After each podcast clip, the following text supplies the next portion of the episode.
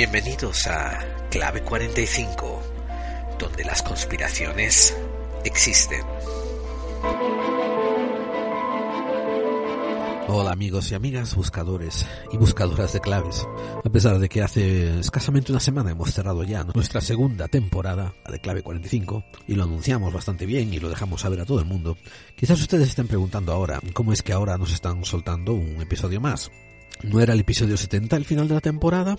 Sí, el episodio 70 era el final de la temporada oficial y esto es un podcast de agradecimiento, un episodio especial que hemos hecho para cerrar y bordear bien la temporada de una manera como ustedes se merecen.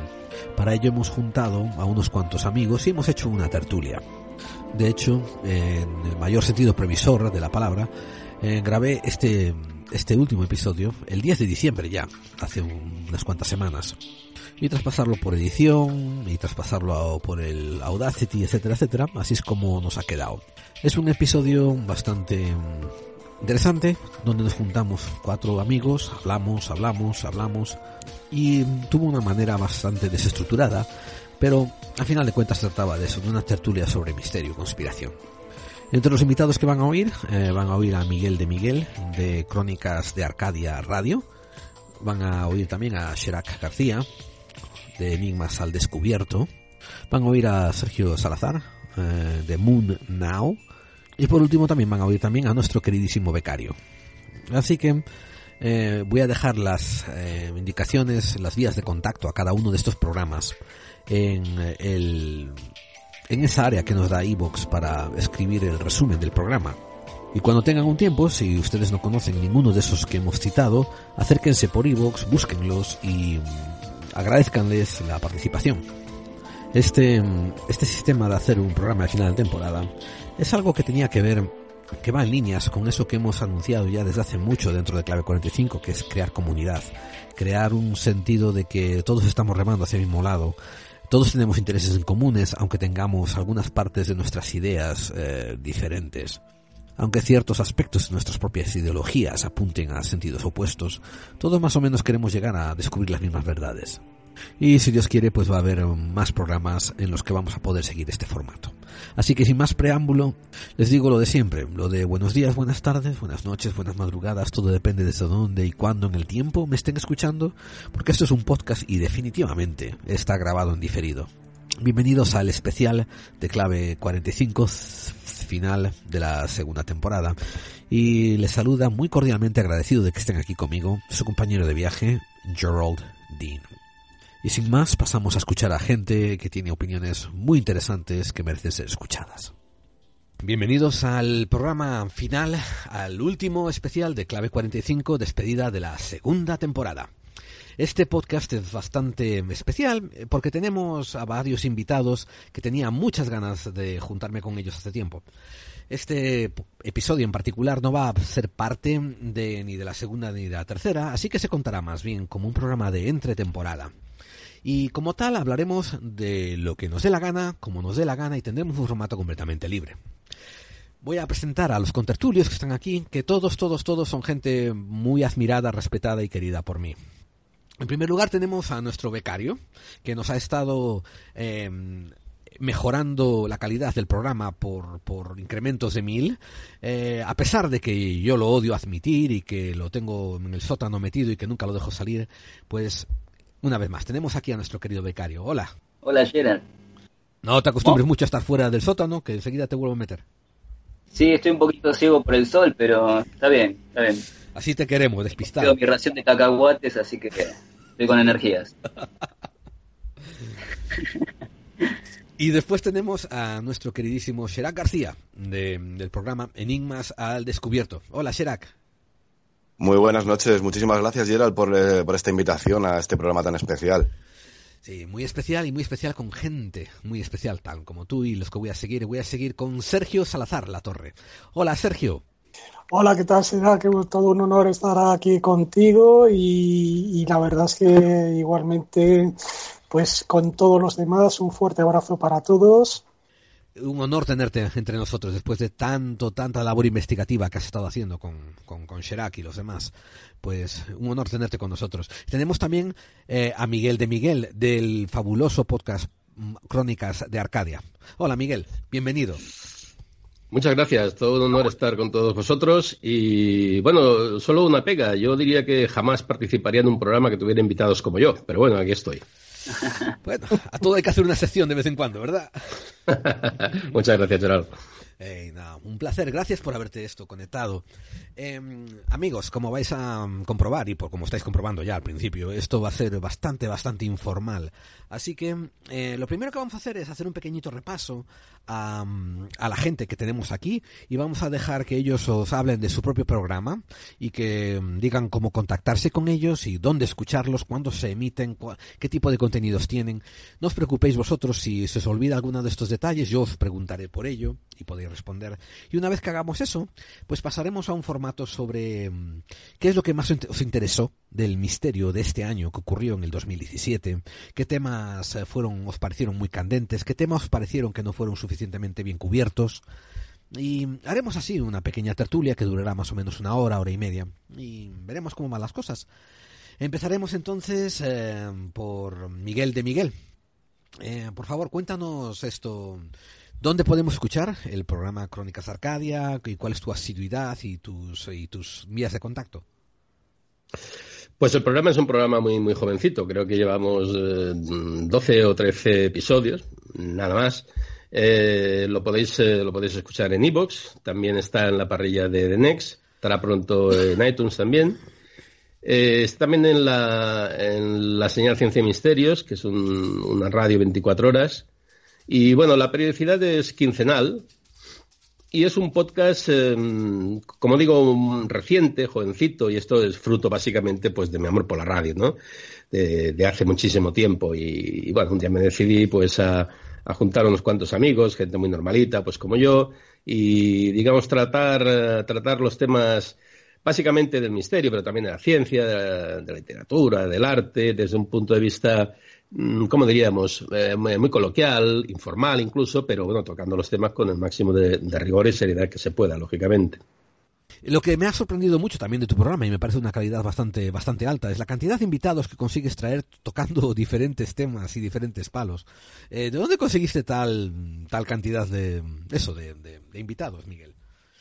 Bueno, pues básicamente es cuestión de tiempo que vas conociendo a personas y, y bueno, y la suerte, la suerte también pues de que digamos que te acepten, ¿no? Por, así decirlo, sabes cómo funciona este mundo, pero a pesar de que me gusta mucho, mm, ¿cómo diríamos? La cercanía y el humor también, ¿no? Eh, me gusta el trato, el trato cercano con las personas, pues bueno, a la hora de, tratar los temas que me interesan, pues la verdad es que procuro ser bastante serio y supongo que esto es lo que anima pues a esos amigos, porque ya son amigos, a, participar, a ayudarme un poco a hacer los programas que vengo haciendo. Pero básicamente es fruto de años. Pues se nota, se nota y, paga, merece, merece la, merece la pena. os comento a todos los oyentes que al final que este programa tendrá en iBox en su descripción enlaces a toda la gente que está aquí metida y todos sus programas y todas sus vías de contacto. Eh, seguimos con Sherak García, mm, que es amigo de hace mucho tiempo ya de Clave 45 del programa, y tiene un programa que nosotros admiramos mucho llamado Enigmas al Descubierto, que ya me habréis oído a mí bastante hacerle publicidad. Sherak, preséntanos, preséntate, eh, introduce un poquito.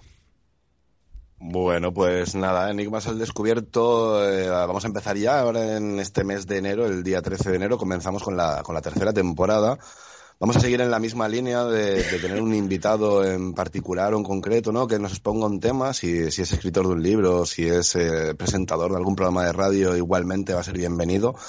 Y también vamos a, vamos a intentar incorporar ahora en, en, esta nueva temporada el tema de las tertulias, ¿no? Estarás con nosotros, me imagino que ahora para el mes de febrero vas a estar ahí con nosotros para un programita sobre lo que es la, aviación comercial y demás, esos entresijos, esos misterios y enigmas que, que envuelven lo que es la, aviación comercial.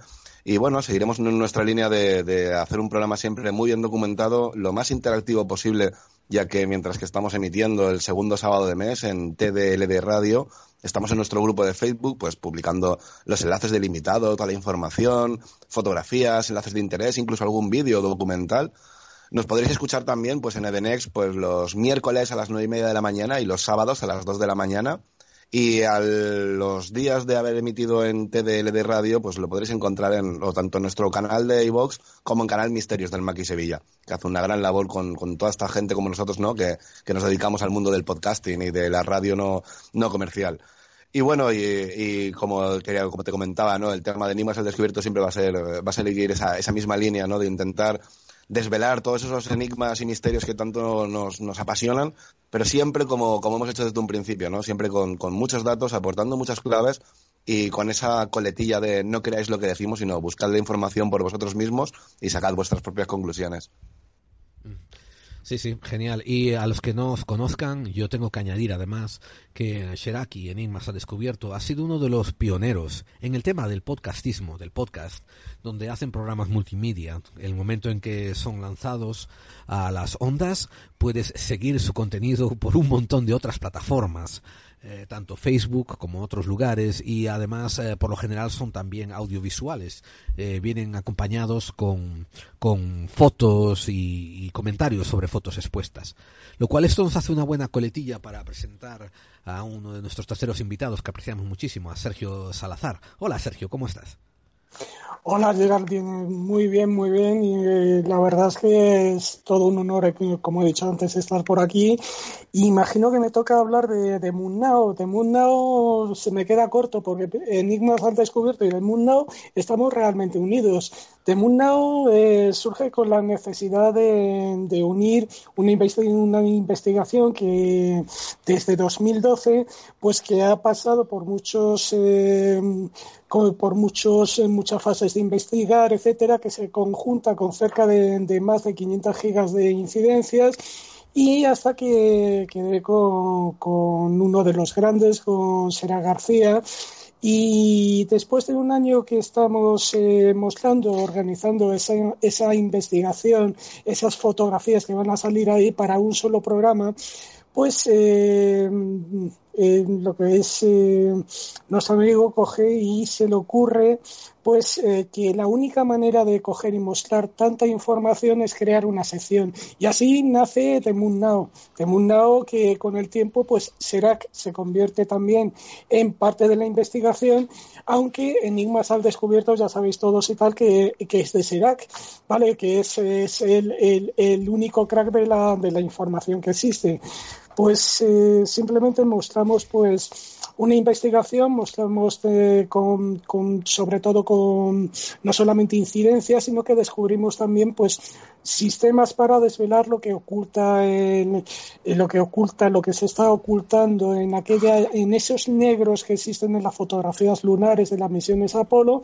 pues estamos con un sistema para ver eh, todo aquello que nuestra visión esconde. Así que de esa manera y tal no, ya no nos estamos juntando con un programa de misterio eh, un programa que te dice te lee lo que hay en la Wikipedia ni nada sino estamos mostrando lo que es un una investigación en tiempo real eh, y que ya es ciencia, ya que estás descubriendo cosas que están más ligadas a la ciencia.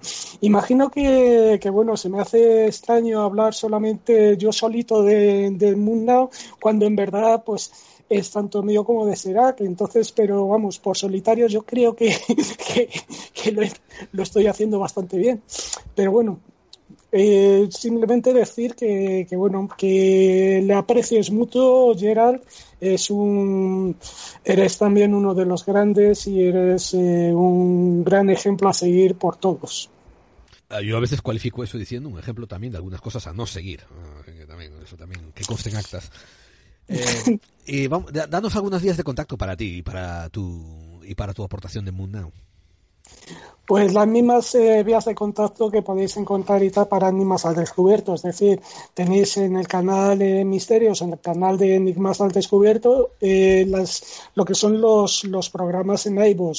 Solamente que para los programas en iVoox o iVoox, eh, lo que mm, vais a encontraros para poder seguirlos que tenéis que enlazar con Enigmas al Descubierto y tal, Blogspot. En cada uno de los programas hay un enlace que pinchando nos lleva a todo lo que son las fotografías. No os asustéis si os encontráis a lo mejor programas que puedan llegar a tener 700 fotografías, etcétera, ya que mm, esas 700 fotografías han sido a lo mejor la criba de a lo mejor mil fotografías, es lo peor que llevo, eh, hacer la criba y bueno, pues eh, eh, otras vías de contacto que podemos llegar a tener en Facebook, pues con Enigmas al Descubierto, el grupo, con Sera García, con Sergio Salazar La Torre y también nos, nos encontráis eh, por Twitter, nos encontráis por eh, G, por todas esas plataformas y luego también en YouTube, el canal de Enigmas al Descubierto, canal de Sergio Salazar La Torre. También ahí hay pues documentales muy interesantes, concretamente en el canal de YouTube de Enigmas al Descubierto, cómo pueden llegar a ser y tal, el de eh, Ultranegro, el documental de Ultranegro, que ya no solamente te muestra cómo hacerlo, sino, o sea, te muestra lo que se ve, sino también aquello que puedes llegar a eh, tú mismo a llegar a hacer pues, pues estamos muy agradecidos por la labor que nos estás ofreciendo. Es un trabajo ciclópeo, es un trabajo descomunal. Y honestamente opino de que la audiencia no te lo aprecia lo suficiente, pero bueno, en fin. Eh, yo siempre he sido muy crítico acerca de segmentos de la audiencia, así es que me gano algunos palos, diciendo que hay gente que se mete en el misterio por, por entretenimiento y otra gente que se mete por, por descubrir, por buscar, por engrandecer sus horizontes. Y no estoy seguro de, del porcentaje de uno ni del otro, pero creo que ganan los que se meten por entretenimiento.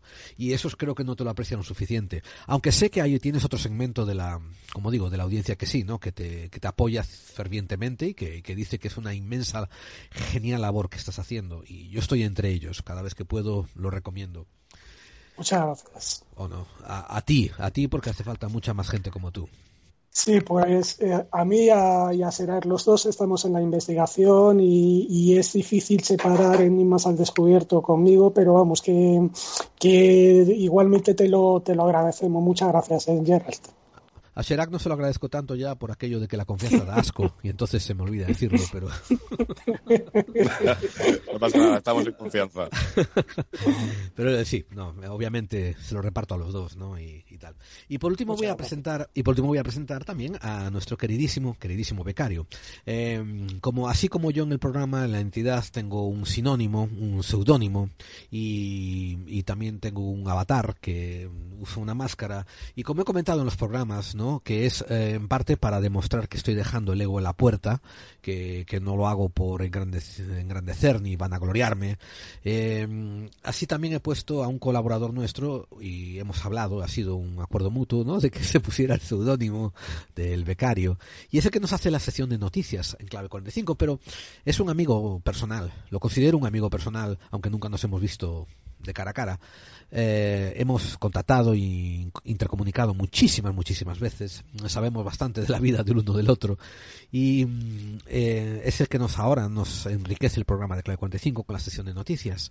Y, simplemente quiero darle paso, que salude, que hable lo que le apetezca de sí mismo y dejar constancia de que en parte de mi entrevista eh, el becario también va a poder eh, hacer las preguntas y complementar las cosas que a mí se me quedan en el tintero, porque a fin de cuentas él es más joven y más inteligente que yo.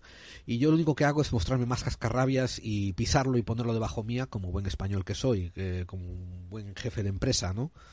No, Gerald, la verdad que me, haces poner colorado. Eh, el tema del, del seudónimo es más que nada justamente esto, dejar el ego en la puerta. Uno, cuando trata de buscar la verdad detrás de todas las cosas, no pretende hacerse más, en el sentido de yo soy más que vos en el conocimiento, en lo que sé respecto de, de todo. Pero... no sé, me pone nervioso, vas a tener que editar. Vas a tener que editar bastante. bueno, no te preocupes. Es parte de... Bueno, empecemos de nuevo. No, no te preocupes, es parte del chollo lo de la, edición. Además va a ser bastante subjetiva, editaré lo que me parezca bien y lo que no lo dejo. Esto te lo dejo, ya verás que esto queda. no, no seas así, no seas mal. dale, dale. Tantos halagos me ponen nervioso. No, so, no, no, no, los tomes como halagos, tómalo más bien como una introducción apropiada de la manera en que yo te percibo.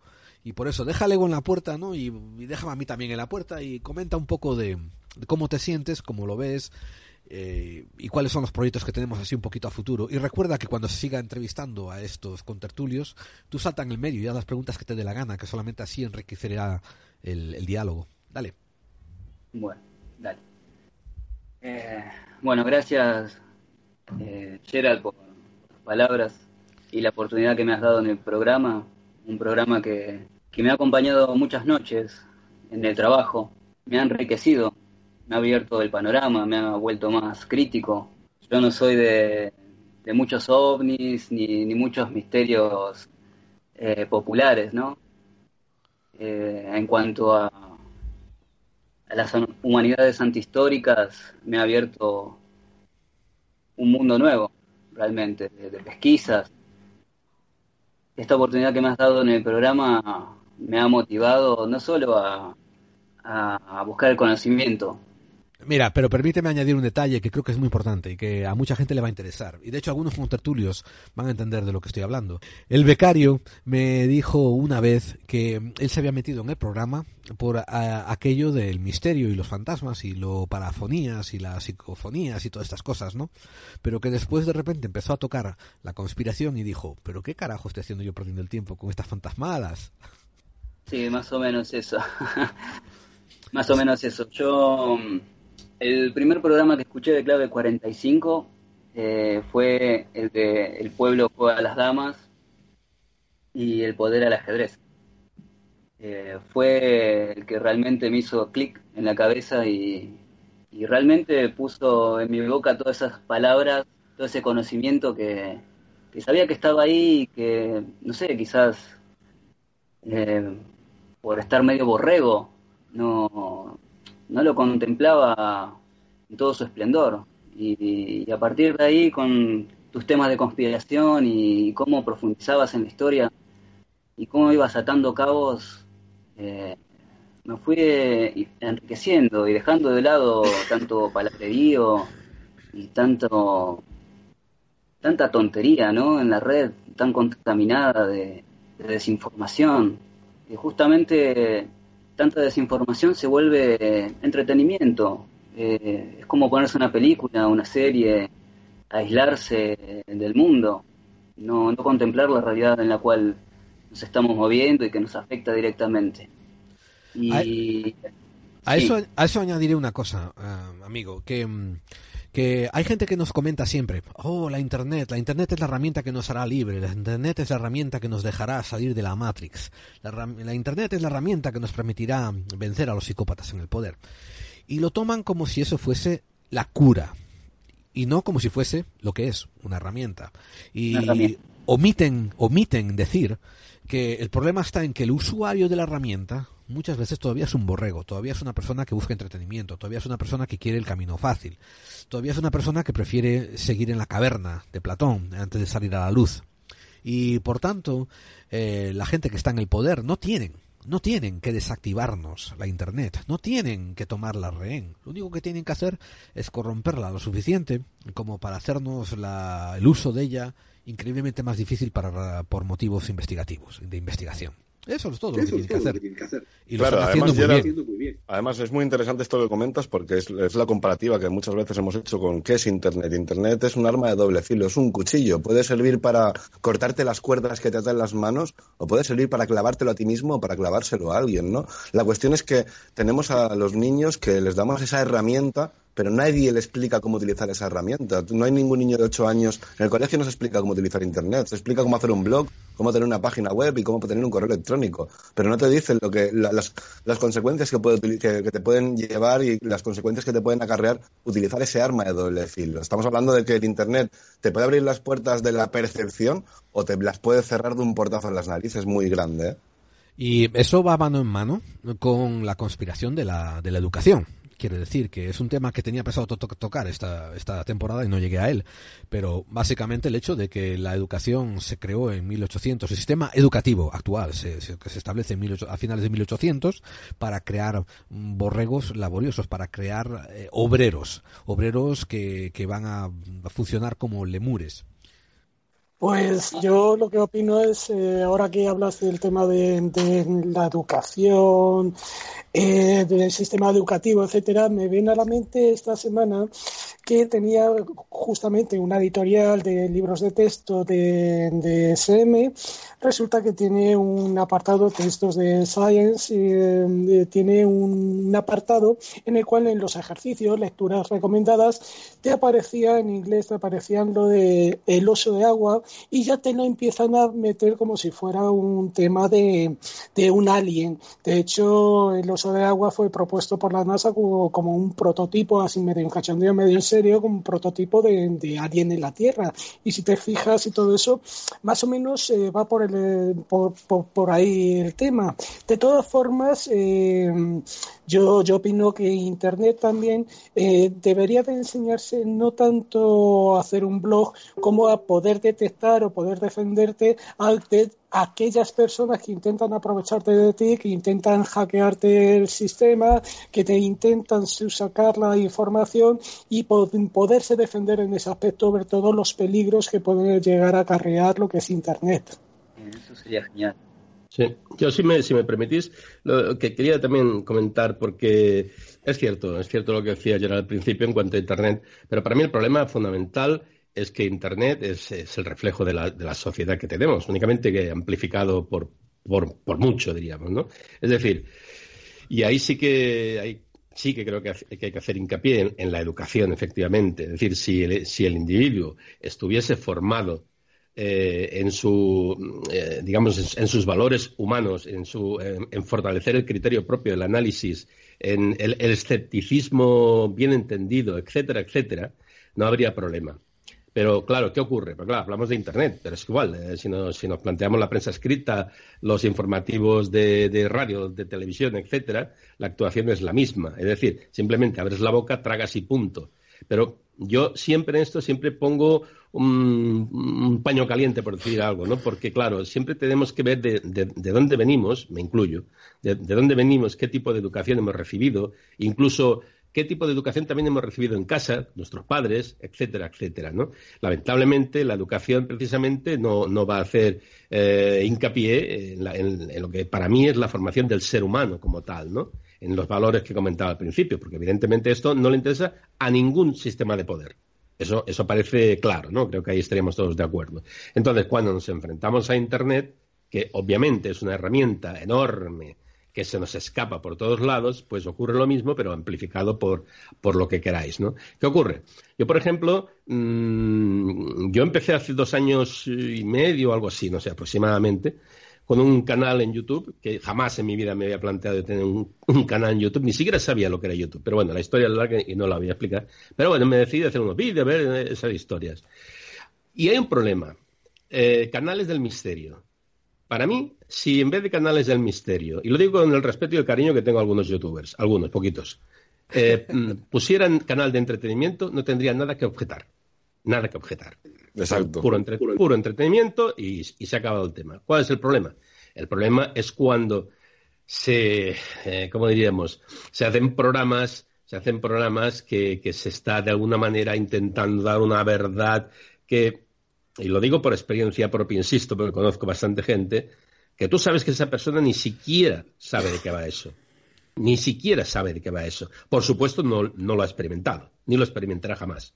Entonces, monta un programa más o menos bien, que tiene más gracia, menos gracia, por lo tanto tiene más seguidores, menos seguidores, odio la palabra seguidores, por cierto, pero ahí está el tema. Y es, es la crítica que yo hago. Algunos incluso bien intencionados, también los conozco, pero el resultado al final es que hay miles y miles y miles de personas que llegan a un punto con algunos youtubers que simplemente dan porque cierto porque lo ha dicho esa persona. Pero es que esto ocurría igual antes de, de Internet, con programas de, de, radio, insisto, con prensa, con libros, también con libros, etcétera, etcétera. Es decir, el criterio personal, el, el, el, análisis constante, como, como, como, una, como una obligación, el escepticismo, insisto, bien entendido, pues esto no se ha fomentado, no se ha fomentado y uno tiene que ir trabajándoselo de manera artesana prácticamente y bueno, aún así todo pues, eh, pues de cuando en cuando pues te la cuelan bien, ¿no? El problema, Miguel, es que, por ejemplo, no, en las escuelas no enseñan a, razonar ni te enseñan a, pensar, te enseñan simplemente a obedecer y punto. Entonces, hemos perdido toda capacidad de raciocinio. Yo, por ejemplo, estoy llegando, rondando los 40 y yo me, me, considero, me considero que mis generaciones siempre han sido mucho más, mucho más inteligentes que los niños que hay hoy en día. Los niños de hoy en día no piensan, si no utilizan una tecnología no saben hacer nada por sí mismos. Entonces, hemos perdido toda capacidad de raciocinio y, y por tanto hemos perdido también ese sentimiento crítico a la hora de recibir y, de, tragarnos una noticia. Simplemente por el hecho de que lo dice una persona famosa o lo dicen en la televisión, eh, nos lo tomamos como cierto. Y ya ni siquiera contrastamos ni contrarrestamos la información. Automáticamente nuestro cerebro lo amolda, nos lo comemos con patatas fritas y, yo creo que lo que estabas comentando, ¿no? Y, más que nada para darle ese pequeño matiz que yo creo que lo que le ha faltado a, lo que estabas comentando es que hemos perdido por completo la capacidad de raciocinio y la capacidad de crítica totalmente. Nuestra capacidad por pensar, de, de pensar por nosotros mismos se ha perdido por completo. Y otro, y otro punto que también, no. otro punto que también no, no, recabáis mucho, pero es importantísimo, ¿eh? En los últimos 10 años, tanto la programación de televisión, como la de radio, como la de podcast, le da la oportunidad a la gente a alinearse, a ponerse en línea con los discursos que ellos ya quieren oír para que refuercen sus prejuicios. carecemos, carecemos esa, esa valentía, ¿no? De decir, voy a escuchar esto que va en contra de lo que yo he oído para ver si me abre las mientes. No. Se trata de escuchar esta cadena porque esta cadena es conservadora. Se trata de escuchar esta cadena porque esta cadena es republicana. Se trata de escuchar. Este se trata, Gerald, perdóname, se trata de crear opinión pública. Es como eh, estamos viviendo una época. Mira que yo no, veo la televisión, tío. Yo no soy de televisión, a no ser que sea porque me estoy poniendo un pendrive para ver un documental, una película o algo. Pero es que alguna vez que otra sé que dices, mira, no me apetece estar sentado en el ordenador, me voy a poner a la televisión. Y estás viendo programas de, de debate donde se están diciendo unas subnormalidades y hay gente de todo tipo debatiendo y simplemente parece ser que, como son esas dos ideas que se exponen, no hay ninguna más. Eh, ahora vivimos la era de los, de los contertulios, ahora todos son debates en televisión auténticamente, pero inútiles para, para una mente inteligente y todos debatir auténticas tonterías. No sé, yo no sé, por ejemplo, Esteban, que es de Argentina, si en televisión pasa lo mismo, pero aquí en España creo que Sergio y, Miguel me lo, me lo, podréis corroborar, que es que por las mañanas pongas el canal que pongas, todo es política y cuatro contertulios ahí que se ponen a parir, a, gritarse y todo, que dices, pero bueno, ¿y, eh, ¿a, qué, punto hemos llegado, de verdad? Me parece increíble. Pero porque, se, porque se fuerza, porque se fuerza el... Sí, perdona. No, decía, porque, porque se fuerza... Le damos paso a Esteban, que todavía no ha metido base, y después Miguel, venga. Ah, muchas gracias. No, que Gerard me preguntaba por la televisión acá y realmente es una basura ya con con saber eh, en manos de quién están los medios, las pocas manos en las que están, eh, te das cuenta por dónde va la línea editorial y la bajada de línea. Eh, si, no puedes ver eso, ya más allá de eso, estás perdido. También un tema que me gustaría mencionar respecto de, esta herramienta que es Internet es que la gente no se da cuenta de cómo utilizarla y el poder que tiene realmente está como aplacada la sociedad. No, no sé, quizás un pensamiento de no, de no creerse capaz de generar un cambio. Esteban, me disculpas, pero ahí tiene algo que ver lo que es el concepto siempre, siempre, siempre de entretenimiento. Y que la gente busca entretenimiento en todas partes. Lo buscaron en libros, lo buscaron en periódicos, las buscaron en cadenas de televisión y lo siguen buscando en Internet.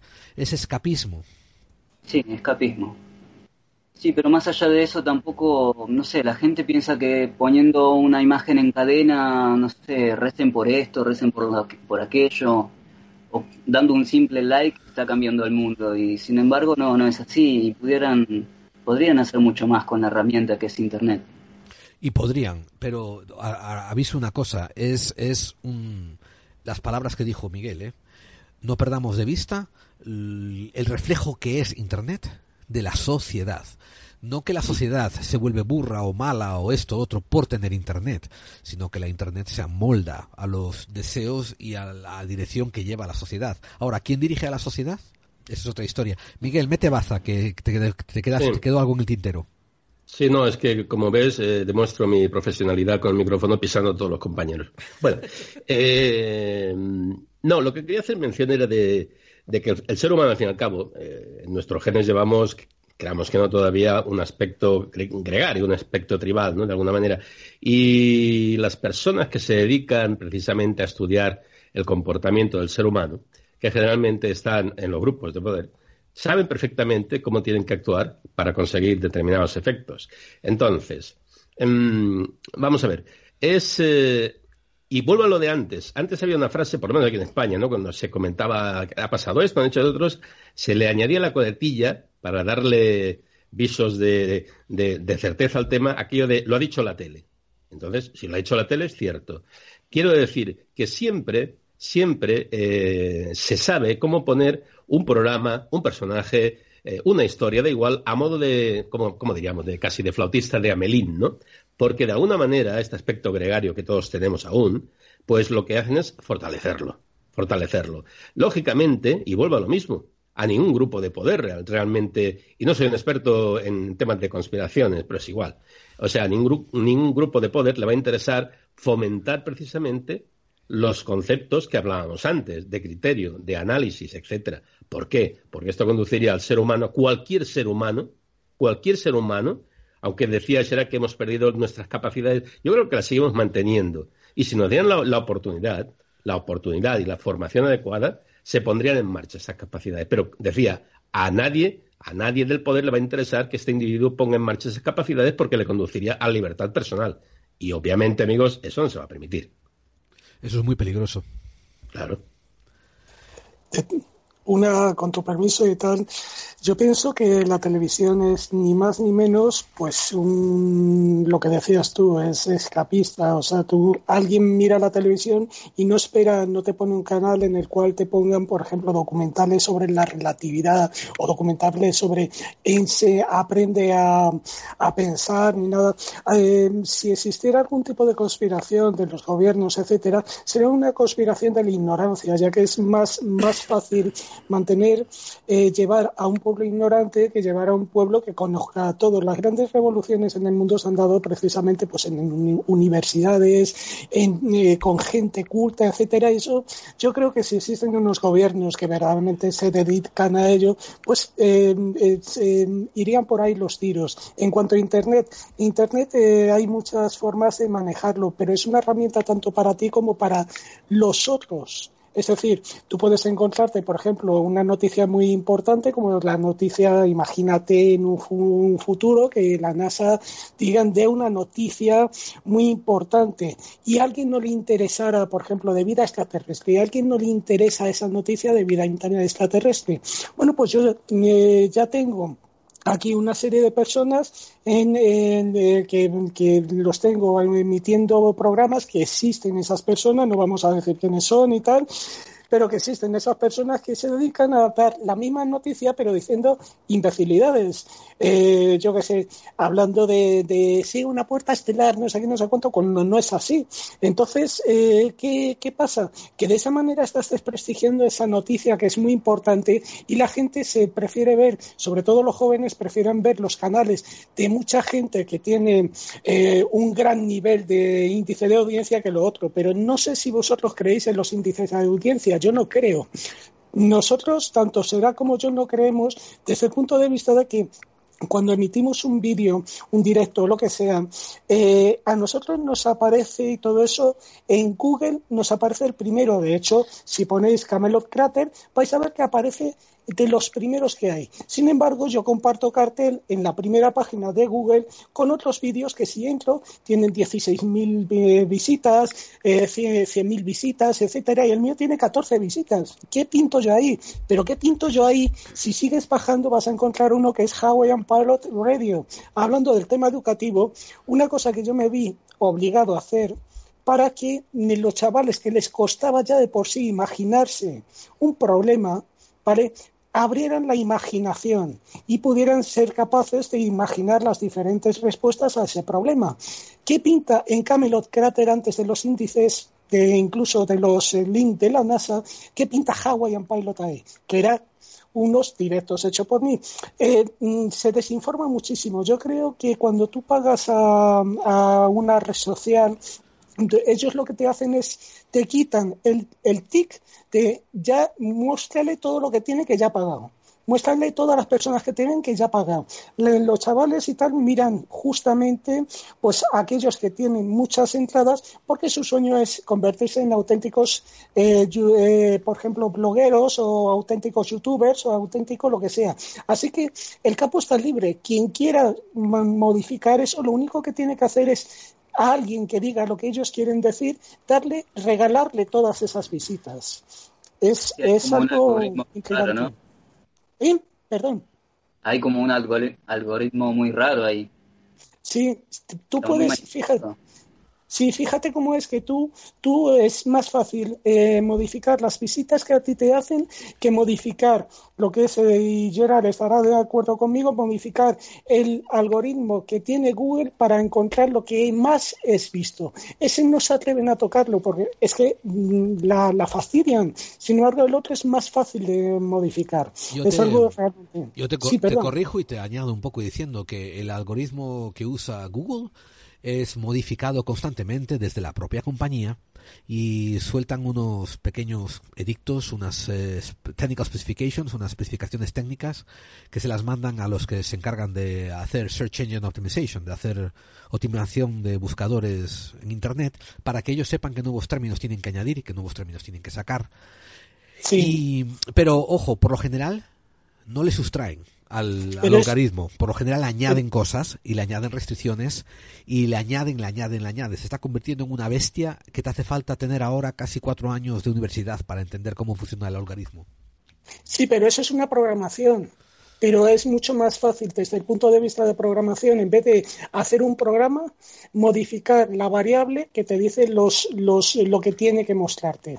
O sea, que los dos son modificados, pero uno con vistas a ampliar lo que es ese conocimiento y lo que yo te digo es con vistas a decir la gente que te tiene que visualizar. Yo estoy completamente convencido que es un tic el que le dan y entonces pasa a mostrarte en vez de una siempre una variable, digamos que diga 14 visitas o de 160 visitas que se vaya incrementando cada dos días a mostrarte los que realmente te están visitando. Es, eh, lo tengo, además eh, lo podéis comprobar y todo eso con determinados eh, tokens que se pongan lo podéis comprobar con Camelocrate, lo podéis comprobar con Astrobiología Apolo 13. Es, es preocupante. ¿eh?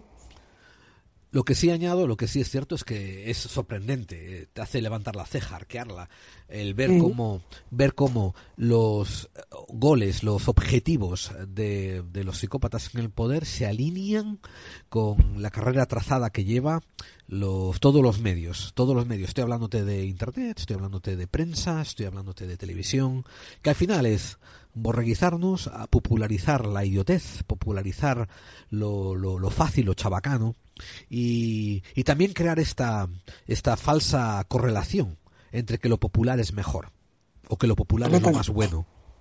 Completamente de acuerdo contigo, Gerald. Pero ahí, volvemos un poco a lo que yo decía antes, ¿no? Ese icono que nos ponen, que son muchos iconos, por cierto, y muy bien repartidos, ¿no? Y, funciona así realmente. Hay, mucha gente que entra por primera vez a un canal y si ese canal tiene, tiene muchísimas visitas, ya de entrada voy a ver qué pasa aquí. Generalmente me voy a quedar, por el mero hecho de que si hay mucho es bueno. Y esto funciona así. Funciona así y está muy bien pensado, además, ¿no? También tengo que añadir una parte crítica, y esto es una opinión muy, muy, muy, muy personal, que, claro, a ver, esto eh, tiene que tener en cuenta también, ¿no? Internet, por ejemplo, en el tema de YouTube, pues ofrece algo eh, que es muy atrayente, es muy atrayente, ¿no? Que tú te puedes hacer tu programa, se las ahí en la pantallita, te ves, te gustas, eh, fíjate, ¿no? Parezco aquí alguien importante, y luego a eso le añades que puedes ganar un dinero. Al menos hay la posibilidad de ganar un dinero. Y ahí empiezan, en muchos casos, no quiero decir que un 100% ni mucho menos, pero en muchos casos los grandes problemas. Que llega un punto que muchos youtubers ya se trata de rellenar con lo que sea, con lo que sea. Y además, y además, se, pasa, pasa un hecho muy curioso, que sobre todo en el mundo del misterio, ¿no?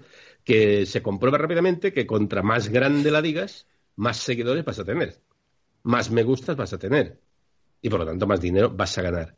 Y esto, los youtubers que llevan ya años en, en fin, en, los canales y demás, lo saben, lo saben. Entonces, claro, si tú no has entrado, si tú no estás en el mundo del misterio, vamos a llamarlo así, es que odio este concepto, pero bueno, así nos entendemos. En el mundo del misterio, no estás eh, o sea, tú llegas a YouTube sin tener tu propio, tu propio recorrido personal, personal, anónimo y personal, ser posible muchísimos años y experiencia en el mundo del misterio. Cuando empieces en YouTube, es muy fácil olvidarte de todo y simplemente crear ahí un, pues es un programa en el que hay egos, porque tú te ves en pantalla, tú te ves bien, y están los comentarios y no sé cuánto, y te dicen lo in que lo haces y no sé cuántas cosas, y además que puedes llegar a ganar dinero, y en algunos casos un buen dinero. Claro, si unimos todo eso, la falta de formación, la falta de formación, pues ahí tenemos un potaje tremendo que, pues que pasa lo que pasa. Y luego está, insisto, en el sentido gregario que todos tenemos al fin y al cabo, ¿no? Y que, bueno, tendríamos que trabajarlo todos un poquito más. Pero el efecto YouTube, en el mundo del misterio, insisto, porque el resto yo no lo conozco, yo creo que tiene mucho que ver todos esos factores. Bueno, permitidme mm, hacer una pregunta generalizada, y esto va para todos y quiero que lo vayáis contestando uno por uno, y os voy a dar la, pauta. Eh, todos sabemos, y estoy seguro de que ahora mismo tenemos en la punta de la lengua varios youtuberos o varios, varios presentadores del mundo del misterio que, que nos hace rechinar los dientes cuando los vemos salir. Y que seguramente hasta nos parece un poco obsceno, ¿no? La cantidad de seguidores que tienen. Pero para no entrar al trapo, a joder así con, la gente que nos cae mal, vamos a hablar de la gente que nos cae bien y mantener un tono positivo. Eh, voy a empezar por Sergio, después me muevo hacia Miguel, después Sherak y por último el becario. Habladme de, de la gente que más os gusta de los programas que más os gustan, eh, las cosas que más recomendáis y, y, qué exponéis. Y esto va un poco en tono también con aquello que os dije, ¿no? De, intentar hacer comunidad. Como hemos hecho antes en Clave 45, cuando tenía tiempo, teníamos una sección que se llamaba Misterio Recomendado y hablábamos de podcast y introducíamos a otra gente. Y lo dejé de hacer no porque me aburrió, sino simplemente que llegué a un punto en mi vida en que no tenía tiempo me cambiaron las circunstancias eh, personales pero cuando pueda volveré a retomarlo porque me parece una, una función importantísima, ¿no? El ponerte a la par de calidad, rodearte de calidad, como estoy haciendo en esta entrevista, y, y, y, así creas calidad y potencias calidad. Así que empezamos por Sergio. Sergio, cuéntame qué escuchas, qué admiras, qué te gusta y qué recomiendas. Bueno, eh, teniendo en cuenta que no tengo muchísimo tiempo y tal, lógicamente en YouTube, eh, y, lo digo con el corazón en la mano y siendo sincero que lo vais a ver y tal, mi canal favorito es el de Enigmas al Descubierto. Es, eh, hablo como de Moon Now. Eh, mi canal favorito es de Enigmas al Descubierto. En cuanto a iVoox, o sea, programas que se emitan en iVoox, etcétera, pues aparte de Enigmas al Descubierto, lógicamente, lógicamente está el tuyo, Gerald el cual me parece, yo recomiendo, porque más que tú no haces programas de radio, Gerald, tú lo que haces son auténticos ensayos donde das una cantidad de datos impresionante y admirable. La verdad es que son, como lo llamas tú, claves, claves del misterio, ya que la persona que lo está escuchando es una persona que verdaderamente quiere ampliar quiere ampliar de todos esos conocimientos. Recuerdo concretamente y tal de todos esos, yo tirando para casa y tal, como siempre a mi tema, el que más eh, domino y tal, pues eh, uno que hiciste sobre el mito realidad de, creo que se llama así, del caballero negro, y luego también lo que ocultaba la NASA. Son mis dos favoritos que hay y tal, fuera de lo que es el más al descubierto,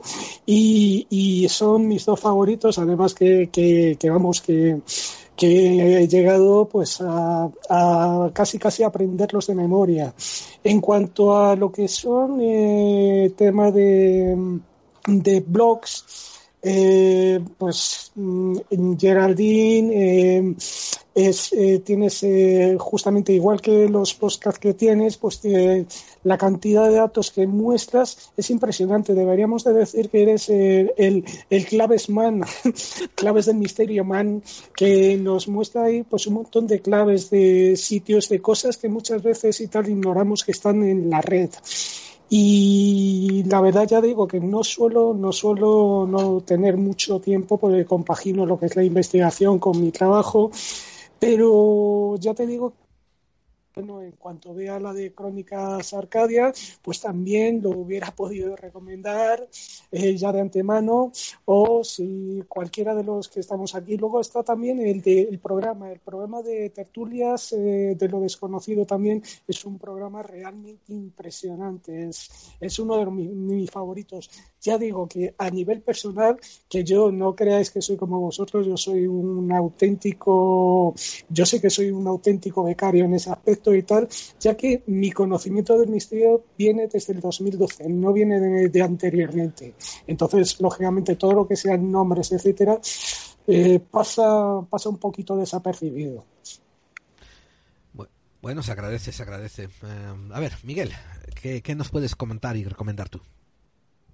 Pues eh, mira, ahora mismo estoy en una situación difícil. Si me hubieras, preguntado hace un tiempo atrás, te, habría dicho tres, cuatro canales seguramente. Pero, eh, pero hoy en día la verdad es que estoy un poco desencantado de muchas cosas. Sí, sí quiero, sí quiero recomendar un, un canal que está, bueno, ya lleva tiempo, pero está ahora de manera ya continua trabajando y me parece que es un formato, un formato nuevo y sobre todo que la información que se ofrece está muy contrastada, que es el canal de la señal Ciencia y Misterios, argentino, por cierto, eh, un buen amigo mío, eh, Fernando Silva Hildebrand, él es periodista y aparte de que es un programa muy fresco, en un formato casi televisivo, se tocan todo tipo de temas, de conspiración, de misterio, pero hay, hay muy, muy buena información y además es un, es un formato muy agradable de ver. Yo lo recomiendo que le echéis un vistazo. Em, en cuanto a otros canales, yo hoy en día prefiero, prefiero no, no, no, comentar, porque me costaría mucho encontrar uno como para recomendar. Hay algunos que me gustan algunas de las cosas que hacen. Algunos me gustan algunas de las cosas que hacen. Y lo respeto a todos. Pero hasta ahí. En cuanto a los podcasts, la verdad es que eh, si estoy aquí es porque me gustan todos vuestros programas. Y esto es, así de claro. No es peloteo, sino simplemente no estaría. No estaría. Yo soy así de claro para estas cosas. ¿no? Son programas, la verdad, muy, muy interesantes. Yo ya creo que lo comentamos a micro cerrado antes. Yo cuando escuché por primera vez eh, uno de los programas de, de Gerald me quedé, me quedé sorprendido por muchos factores, ¿no? Sobre todo por, por su manera de informar, por la, por la tremenda cantidad de datos contrastables, por la valentía de muchos temas, etcétera, etcétera, ¿no?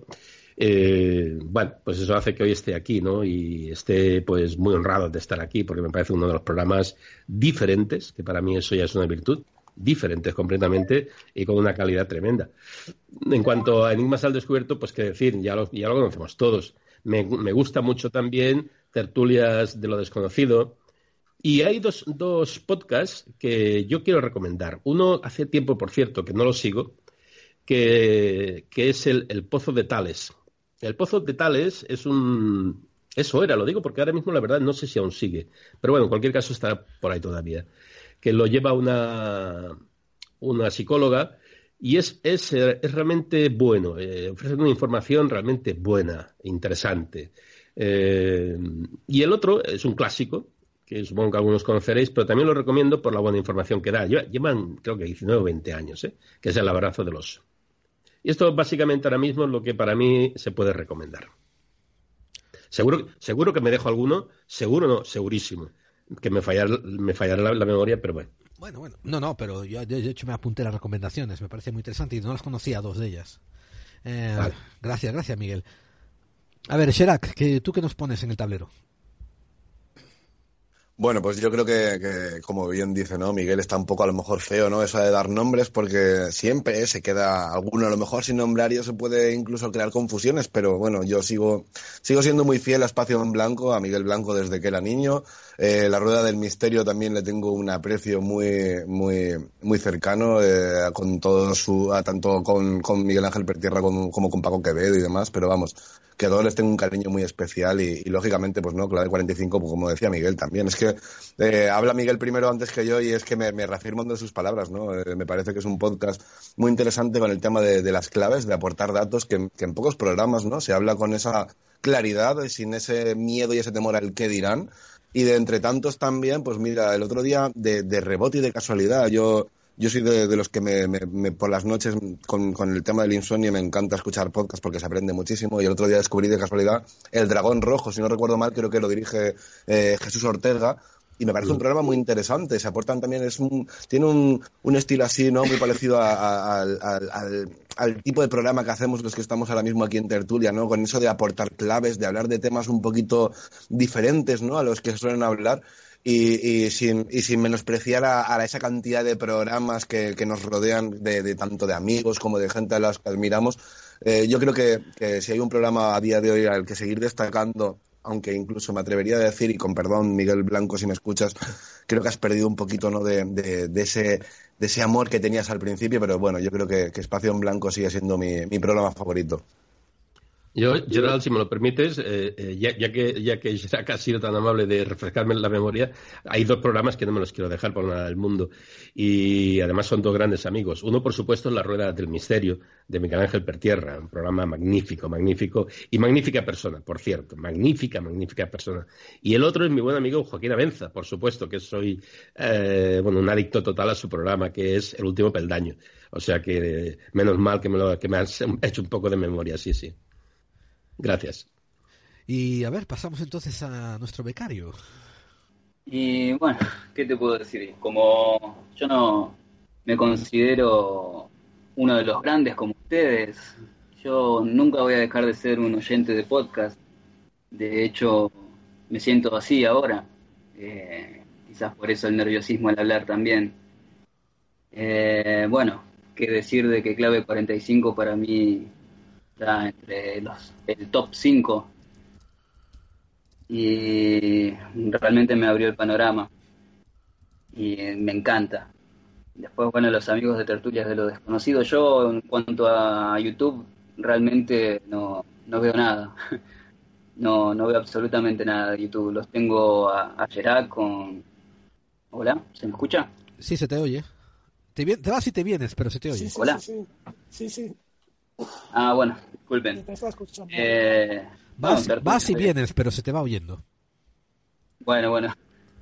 No, yo más que nada escucho podcast porque lo que es YouTube eh, no tengo nada que me guste realmente. Estoy suscrito a, Clave 45, por supuesto. Después, bueno, tengo un Now cada vez que emiten. Y en cuanto a podcast, eh, doble cara me, encanta, me gusta mucho, con Antonio Mayor. Estamos hablando de programas eh, bastante populares, con bastante concurrencia, ¿no? Después la gente de, Misterios en Viernes, que bien lo conocen, Gerard. Ahí parece que te perdimos. ¿Hola? Sí, ahí estás de vuelta. Y bueno, ¿qué, más decir realmente? Eh, hay mucho, hay mucho. La, la gente de, bueno, Quique y María de Una breve historia de todo. Lástima que con tantas ocupaciones no han podido eh, subir más podcasts porque realmente es una cita una cita obligada. También estaban invitados a venir hoy aquí, pero me advirtieron de que era probable que no pudieran aparecer. Está haciendo muy mal tiempo por ahí arriba, ¿eh, Gerald? Ah, se entiende entonces. Sí, sí, una borrasca tremenda, sí. Claro, ya están en pleno invierno, ¿verdad? Yo no soy mucho de ya del misterio realmente, no trato de andar mucho en, esas cosas. Estoy más perfilado a lo que es historia y, conspiraciones. Pero me gusta mucho también ahondar en, economía y geopolítica. Hay un programa que se llama eh, Economía Directa de, vuestro país y que realmente me gusta mucho porque no solo hablan de, España, sino de, todo el mundo, han hablado de la Argentina, con esta deuda 100 años que nos han metido, y realmente son cosas que, que hoy por hoy son las que más me motivan, ¿no? A escuchar.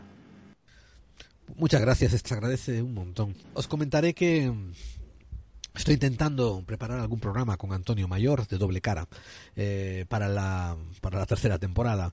Tenemos un par de temas entre los cuales nos entrecruzamos él y yo. Y son temas fascinantes. De hecho, a los que escuchen este podcast vamos a darles un spoiler, que es el, el tema de la...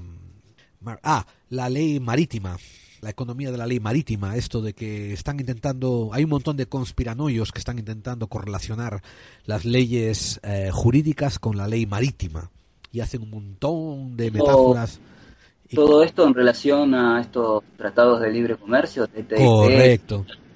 Sí, sí, sí, Hoy por hoy el, y no solo eso, hay un movimiento en Canadá y Estados Unidos que se llama de hombres libres que quieren eh, garantizar su soberanía de la ley marítima. Y lo que es más sorprendente, algunos tienen éxito. Y hablé muy brevemente con Antonio sobre el tema y él me dijo que sí, que tenía algo de información y que a lo mejor podíamos hacer algo juntos. Así que quería tocar un poco ese tema con él para separar un poco el trigo de la paja y va a ser muy interesante desde el punto de vista de la geopolítica y la conspiración. Pero pero hablando de hablando de temas de podcast que escucho aquí también, eh, he cortado muchísimo. En YouTube no tengo nada. Yo me quedo alucinado como en YouTube todavía tengo como, no sé, no sé si tengo 200 o 50 o... No tengo ni idea, pero tengo unos seguidores y me pregunto, ¿qué hacen los pobres siguiéndome en YouTube, no? Cuando tengo toda la... Cuando tengo todo en en Evox, pero bueno, allá ellos, los aprecio mucho. Si alguno está por ahí que me escucha por YouTube, un abrazo fuerte y gracias por seguir al pie del cañón. Eh, doble cara, me, me, encanta con Antonio Mayor, es, es, un referente para mí en cuanto se trata de conspiración y geopolítica. Y también uno, un programa argentino de un investigador que no recibe suficiente crédito es Al filo de la realidad. Claro, claro. Claro, claro, claro, amigo mío, por cierto. Magnífico programa. Mm, ¿Verdad? Magnífico programa, magnífico, magnífico investigador.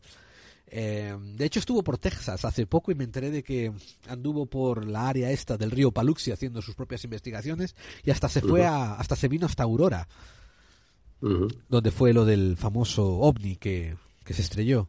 Y, y, consiguió encontrar unas claves que hasta ahora no habían sido traídas a la luz, como que era la, la convergencia masónica que había en Aurora. Sí, sí. he tenido la suerte de tenerle en mi podcast, por cierto. Gran ah, persona. Ah, pues tengo que ponerme al día con ellos porque me encanta seguirlo. Y otro que salió hace poco, que es un programa de radio, que ahora lo están pasando por podcast, es El Dragón Invisible, que aparece por Castilla-La Mancha y está muy bien, muy bien formateado, muy bien hecho. Em, el Círculo de Hermes, el, Vórtice, etcétera. El Vórtice cuando todavía salía, que ahora Mitoa ha tomado un descanso bastante largo, un sabático sin, sin plazo. Y bien, pasamos a esta última etapa. De hecho, antes de pasar a la siguiente etapa, voy a poner un poco de música y tomar un vaso de agua. Y continuamos eh, ya en unos momentos en clave 45, donde todos sabemos que las conspiraciones, crean ustedes en ellas o no, existen.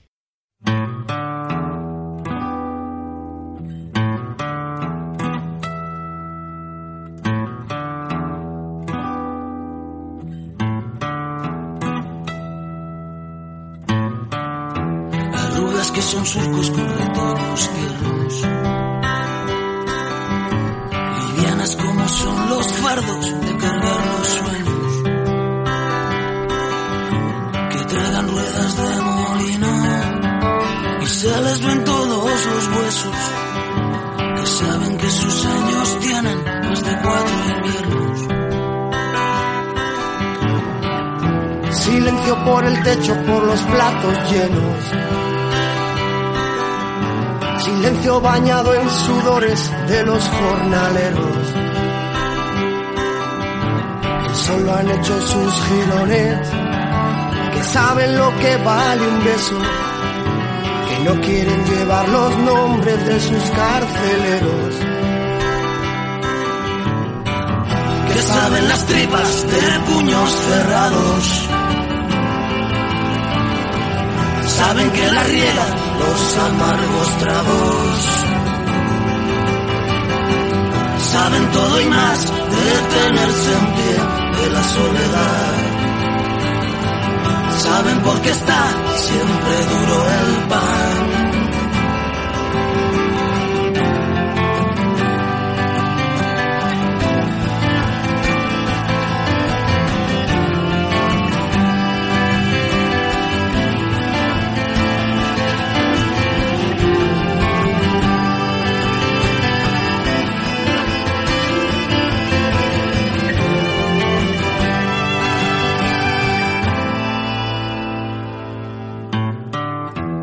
Monedas de tan sucias, tan desdibujadas.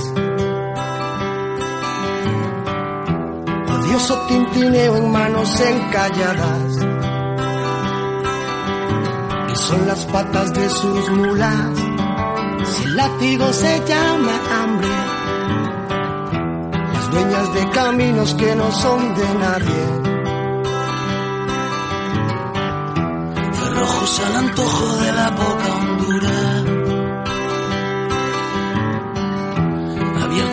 dar paso a las cerraduras. Que dejan huellas que los guían. Para volver a desquitarse. Para no tener que rasgarse más las vestiduras. Que saben las tripas de puños cerrados. saben que la riegan los amargos tragos. Saben todo y más del tenerse en pie de la soledad. Saben por qué está siempre duro el pan. Siempre duro.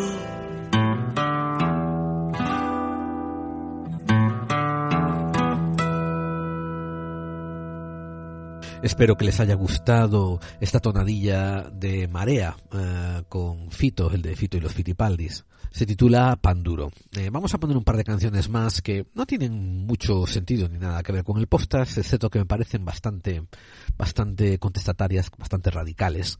Y quizás, ya que se acerca la Navidad, voy a proponer una canción hacia el final eh, que va a ser un poco de sorpresa y eso, a ver si les gusta. Clave 45 es cualquier cosa menos ordinario y menos uh, al uso, así que siempre se pueden esperar sorpresas. Pero ahora déjenme decirles un detalle. Como ocurre muchas veces en estos programas donde hay buena onda, donde la gente se lleva bien y se compenetra muy bien, pues mientras la canción estaba sonando, había una conversación con los micrófonos en off. Eh, yo continuaba grabando en la parte de atrás, pero salieron algunos datos, algunas cosas que estoy seguro que los contertulios no querían que se surgi, que saliese a la luz, ¿no? Cosas personales. Pero en el medio sí salió unos ciertos comentarios de un malentendido que hubo acerca de hablar de programas y de podcasts y ahí tuvimos un pequeño cachondeo que me encanta, me encanta pasárselos a ustedes, queridos oyentes, para que vean el tono que tenemos detrás de bambalinas, ¿no? En clave 45. La, la broma o el cachondeo se estableció porque los contertulios que vinieron aquí pensaron que los había yo invitado a que hablasen de clave 45 y a mí me salió una cosa muy espontánea, que es que, no, bueno, ¿para qué quiero que me hablen ustedes del programa que yo hago si lo conozco como la palma de mi mano, ¿no? Quería que me hablen de los sus intereses. Uh, así que se lo voy a, a, poner ahora que han escuchado esta cancioncita porque creo que el, eso, la, la, jocosidad y la tontería que teníamos, pues creo que vale la pena compartirla con ustedes. Yo aquí pensaba que me decías en cuanto a tu podcast y yo me pegué la panzada de coger y decir, hostia, a ver, voy a volver a mirar cuáles son los podcasts que más me han gustado de este señor que ha hecho durante todo el año. Y estuve mirando, ah, pues mira, este yo no me acordaba... Eso, ¿eh? ¿Cómo? Que yo también entendí eso. No, no, era en general, ¿no? Vais a poder hablar de mí. Yo ya sé todo de mí. No tenéis, no tenéis que hablar de mí, coño. No, no se trata de tu programa. Sí. Es que el pobre becario, becario se nos va y se nos no viene. te vamos a pagar, ¿eh? aunque no, aunque no, aunque no hables, no te vamos a pagar, ¿eh? No, hombre, yo, sótano. yo he entendido lo mismo que comer vosotros. Que teníais que hablar de Claro 45, pero vosotros qué creéis. A ver, Hostia, A sí, ver.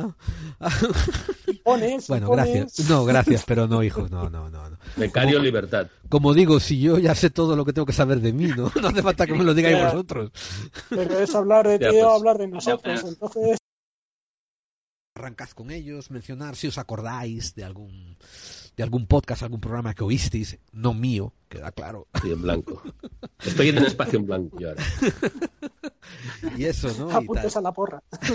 Hablar de los vuestros, eso, hablar de los vuestros, de qué programa estáis más orgullosos que habéis producido. Eso estaría Hostia, a mí eso, no, a mí eso me es muy difícil, lo siento. Hablar de mis pero- cosas me- pero-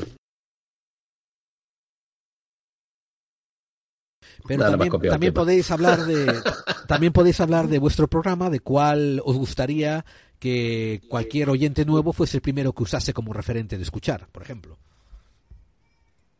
Es que lo pones Yo voy a hablar de clave 45, tú. No. Déjame estar tranquilo.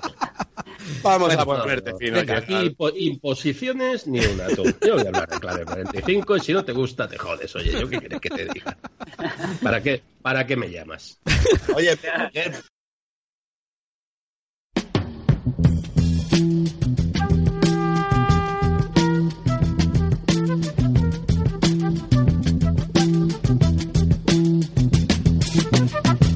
not be able to stay home, brother. You will not be able to plug in, turn on, and cop out. You will not be able to lose yourself on Skag and skip out for beer during commercials because the revolution will not be televised. The revolution will not be televised. The revolution will not be brought to you by Xerox in four parts without commercial interruptions. The revolution will not show you pictures of Nixon blowing a bugle and leading a charge by John Mitchell, General Abrams, and Spyro Agnew to eat hog maws confiscated from a Harlem sanctuary. The revolution will not be televised. The revolution will not be brought to you by the Schaefer Award Theater and will not star Natalie Woods and Steve McQueen or Bullwinkle and Julia. Revolution will not give your mouth sex appeal. The revolution will not get rid of the nub. The revolution will not make you look five pounds thinner because the revolution will not be televised, brother. There will be no pictures of you and Willie Mae pushing that shopping cart down the block on the dead run or trying to slide that color TV into a stolen ambulance. NBC will not be able to predict the winner at 8.32 on report from 29 districts. The revolution will not be televised. There will be no pictures of pigs shooting down brothers on the instant replay. There will be no pictures of pigs shooting down brothers on the instant replay. There will be no pictures of Whitney Young being run out of Harlem on a rail with a brand new process. There will be no slow motion or still life of Roy Wilkins strolling through Watts in a red, black, and green liberation jumpsuit that he has been saving for just the proper occasion. Acres, Beverly Hillbillies, and Hooterville Junction will no longer be so damn relevant, and women will not care if Dick finally got down with Jane on Search for Tomorrow, because black people will be in the street looking for a brighter day. The revolution will not be televised. There will be no highlights on the 11 o'clock news and no pictures of Harry armed women liberationists and Jackie Onassis blowing her nose. The theme song will not be written by Jim Webb or Francis Scott Key, nor sung by Glenn Campbell, Tom Jones, Johnny Cash, Engelbert Humperdinck, or The Rare Earth. The revolution will not be televised. The revolution will not be right back after a message about a white tornado, white lightning, or white people. You will not have to worry about a dove in your bedroom, the tiger in your tank, or the giant in your toilet bowl. The revolution will not go better with coke. The revolution will not fight germs that may cause bad breath. The revolution will put you in the driver's seat. The revolution will not be televised, will not be televised, will not be televised, will not be televised. The revolution will be no rerun, brothers. The revolution will be live.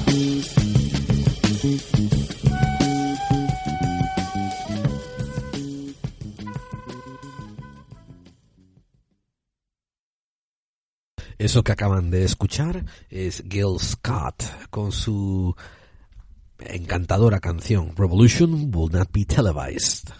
Aprovecho para dejarles saber que invitamos a unos cuantos contertulios más.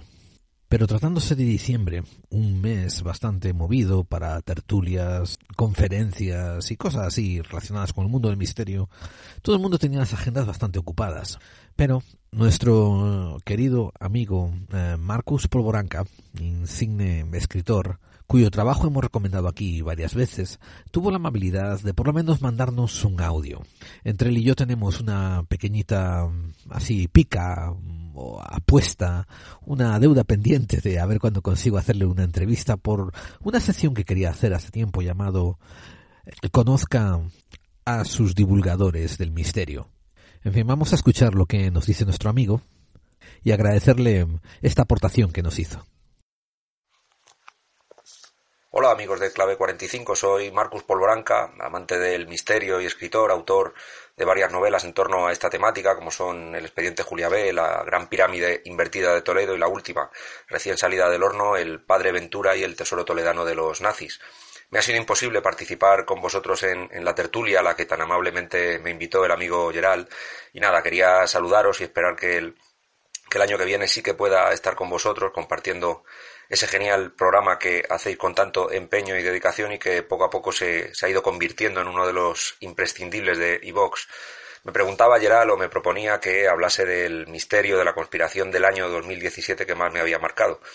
Y bueno, en cuanto a lo primero, lo del misterio, voy a quedarme con esa nueva cámara hallada en la Gran Pirámide de Giza gracias a esos rayos supersónicos o, como se llamen, porque me parece una noticia redonda que por un lado nos demuestra lo poco que seguimos sabiendo de iconos, de, de monumentos como es la Gran Pirámide, que tantos y tantos siglos lleva con nosotros y que sigue siendo un completo enigma, y por otro nos muestra también, creo yo, cómo la avanzada tecnología que manejamos los, los hombres sigue encontrándose una y otra vez con el empeño de aquellos que construyeron el monumento de impedir que podamos de alguna manera penetrar en sus secretos que estoy seguro seguiremos buscando a lo largo de, de, muchas generaciones. En cuanto a la conspiración, yo me quedaría con la que hemos tenido ocasión de presenciar, de vivir en España con el tema de la independencia de Cataluña, porque creo que es también una conspiración perfecta, un constructo, digamos, de, los medios de comunicación, dirigidos no sabemos muy bien por quién, pero que eh, siguiendo o dirigiéndose de manera bastante clara hacia ese objetivo que, a decir de los investigadores, se hallaba recogido desde hacía tiempo en la agenda del Club Bilderberg y sus reuniones, ha terminado, como podemos ver ya en estos días, en nada o en casi nada, ¿no? disipándose poco a poco sin que haya habido ni siquiera un, debate serio sobre el asunto y nada más que fuegos de artificio por ambas partes que, eso sí, han conseguido un poquito más de división entre los españoles y nos, nos han mantenido al margen durante todo ese tiempo de otros asuntos que tal vez, y esto es solo una hipótesis, no interesaba seguir manteniendo en la mente de los españoles, como por ejemplo la corrupción o la crisis. En fin, seguro que en 2018 seguiremos hablando de todos estos asuntos. Espero que, que, bueno, este próximo año os traiga lo mejor. Y nada, amigos, un fuerte abrazo y mis mejores deseos, como digo, de cara al próximo año. Un saludo. Bien, lo dicho, Marcus, eh, quedas aplazado para la siguiente temporada. Muchísimas gracias por tu aportación, brillante como siempre. Y te digo, estoy impaciente por encontrar el tiempo para leerme el nuevo libro, El Padre Ventura y el Tesoro Toledano de los Nazis. Curiosamente, cuando publiqué este podcast entré en Amazon y vi que solamente quedaba un libro en stock y ponía una reseña, cómpralo cuanto antes. Me alegro de que se esté vendiendo también. Un abrazo fraternal, Marcus. Y ahora sí, cuenta atrás. Y 3, 2, 1, estamos de vuelta en este especial de Clave 45 con tantos buenos amigos. Eh, Sherak García de Enigmas al Descubierto, nuestro queridísimo becario, Miguel de Miguel de Crónicas Arcadia y Sergio Salazar de, de Moon Now. Pues eh, esta última etapa final del programa vamos a preguntar eh, cositas generalizadas que nos van a expandir el conocimiento generalizado de las cosas que nos atraen. En este 2017, ¿qué, ¿qué os parece relevante en cuanto al mundo de misterio, en cuanto a noticias, en cuanto a vuestros propios programas? Mm, ¿Qué podríais eh, poner a la palestra, a llamarle la atención a la audiencia para que se fijen en ellos? Eh, Miguel, ¿te parece que empecemos contigo? Sí, correcto. Pues vamos a empezar. Pues eh, si tengo que ser justo, y esto quizás no lo entienda todo, no lo entienda todo el mundo, pero es igual. Yo soy así. Si tengo que ser justo, tengo que hablar precisamente de uno de, tus programas. Tendría que hablar de varios de, tus programas, pero es que ya lo mencioné anteriormente. Cuando oí la primera, por primera vez Clave 45, vi algo diferente. Y a mí eso, eso sí que me, luego me hace ir detrás. Porque la originalidad, lo nuevo, lo fresco, eh, para mí es un valor muy, muy importante. Hay, hay algo que, me, encanta particularmente es cuando ofreces toda, toda, la información tremenda que ofreces sobre lo que tú llamas antehistoria, ¿no? Eh, unos datos, en fin, fabulosos, fabulosos y que a mí me han hecho, me han hecho aprender muchísimo, que es algo que también me encanta, ¿no? Pero quiero hacer mención a uno, si no es el último, será el penúltimo, porque no, no estoy al día, la verdad, por temas de tiempo, pero el, que, el, tema, el tema que trataste sobre los Illuminati que no sé si ha sido sí, el último o... Vale. Sí, estuvo de los antepenúltimos, casi, sí, sí. Vale, pues este. Porque además se dio, se dio, una circunstancia que, por cierto, lo mencioné en el último podcast que hice, que lo subí ayer o antes de ayer, creo. Eh, y es que yo quería hablar de este tema también, lo, o sea, lo, lo tenía previsto para, para, la siguiente edición o para la otra. Pero cuando pasan estas cosas, yo, yo tengo una norma. No sé si le servirá a alguien, pero yo tengo una norma es este programa tuyo y cuando este programa dije, no, yo ya no voy a hacer mi programa porque no voy a poder ofrecer nada más sobre lo que ha dicho Gerald. No puedo. O sea, es un programa para mí me, me, pareció redondo, completamente redondo, porque además es un tema muy maltratado, muy maltratado, eh, y bueno, me, pareció estupendo. Incluso en el podcast que este que, comento, que, bueno, que eh, hice un poco un, un pequeño aparte y, lo comenté, ¿no? Que iba, iba a hablar sobre ese tema, pero que prefería recomendar, recomendar a la gente que fuese a oír tu podcast. ¿Por qué? Porque creo que es lo justo, es, lo justo. O sea, eh, cuando yo hablo de un tema es porque me interesa este tema. No, es por rellenar programas, sino porque ese tema me interesa. Y lógicamente, si, he oído, en este caso a ti, pero podría ser cualquier otra persona, a alguien que ha hablado sobre ese tema y que además ha hecho una clase magistral, lo lógico para mí lo, sensato para mí. Es decir, no, ir aquí y escuchar este, este programa, que a mí me interesa. Y entonces eh, yo quiero mencionar este programa porque me, me, encantó. Que conste, Miguel, que yo, yo soy, yo comparto tu actitud. Eh. yo a veces tengo preparado en mis notas, ¿no? Algún programa y de repente, por avatares del destino, mm, escucho un podcast que va y lo trata de manera magistral, mejor que yo, y me quedo haciendo, tomando apuntes, agarro y tacho el programa y digo, venga, pásate al siguiente, que este ya está hecho. Y antes, cuando, hacía podcast recomendados, pues decía, escuchar este, escuchar aquel y tal, y recomendaría ese programa. Casi, casi, casi, a, modo, a modo de anécdota, te comentaré que casi, casi, casi me ocurrió con el programa, el último de cierre de temporada, que se titula algo así como El General Smedley Butler y la y la conspiración para el golpe de Estado en los Estados Unidos, donde se habla de lo que ocurrió en los años 30, ¿no? durante ese intento de golpe de Estado para imponer un Estado fascista en Estados Unidos.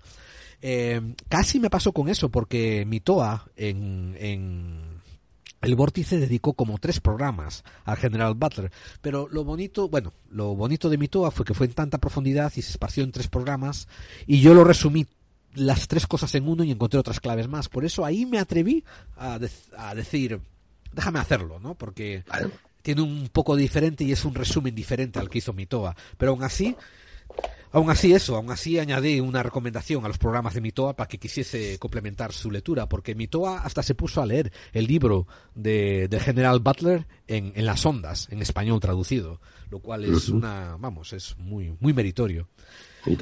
¿Algo más que añadir, eh, amigo? Pues no, básicamente esto, eh, sí, pues como todo, supongo que, el tiempo es lo que te condiciona y vas intentando ir a uno, ir a otro, muchos atrasados de todos y bueno, a medida que el tiempo vaya dando, pues en, general sí tengo que decir que la calidad, la calidad es, es bastante buena, es bastante buena en términos generales. Tanto, tanto de, a mí por ejemplo me gustan mucho los podcasts sobre, sobre la historia, podcast de, historia, hay muy buena calidad. Y en el tema de los podcasts de conspiración y de misterio, pues aparte de los que estáis aquí, porque, eh, bueno, es que lo digo con toda sinceridad, joder, que, soy, un referente, ¿no?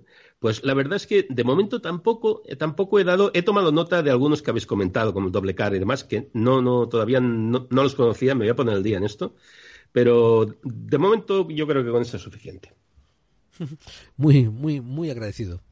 Y pasamos a Sergio. Sergio, eh, ¿cuáles, ¿cuáles son tus mm, las cosas que quieres resaltar acerca del año que pasó?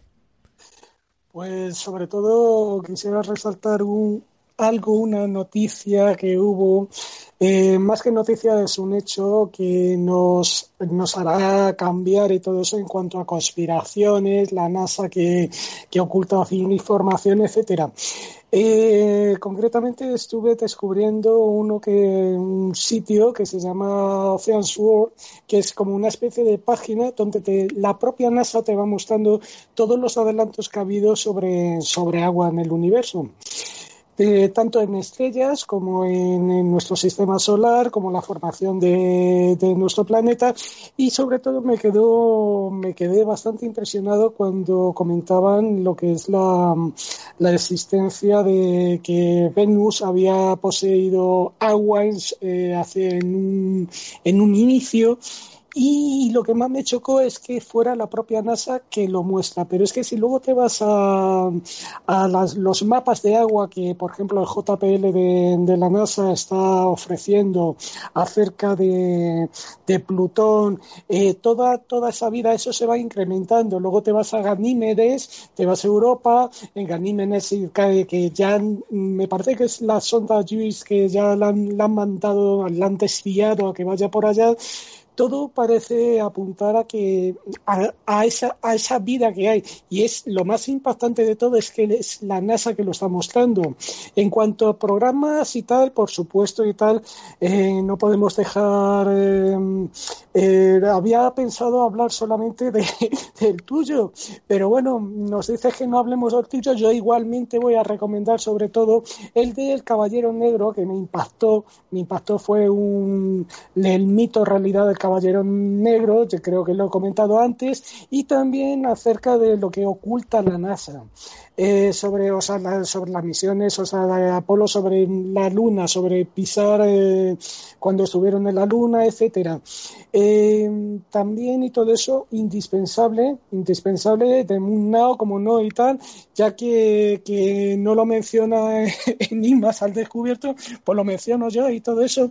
de Moon y tal, más que nada porque aparte de ser nosotros, y no me gusta hablar de mí, pero en este caso es que es indispensable, pues ya que es una investigación que, que según en tiempo real, según vamos descubriendo cosas, no solamente mostramos dónde están y cómo mostrar, cómo hacerlo, sino, sino vamos viendo mucho más allá.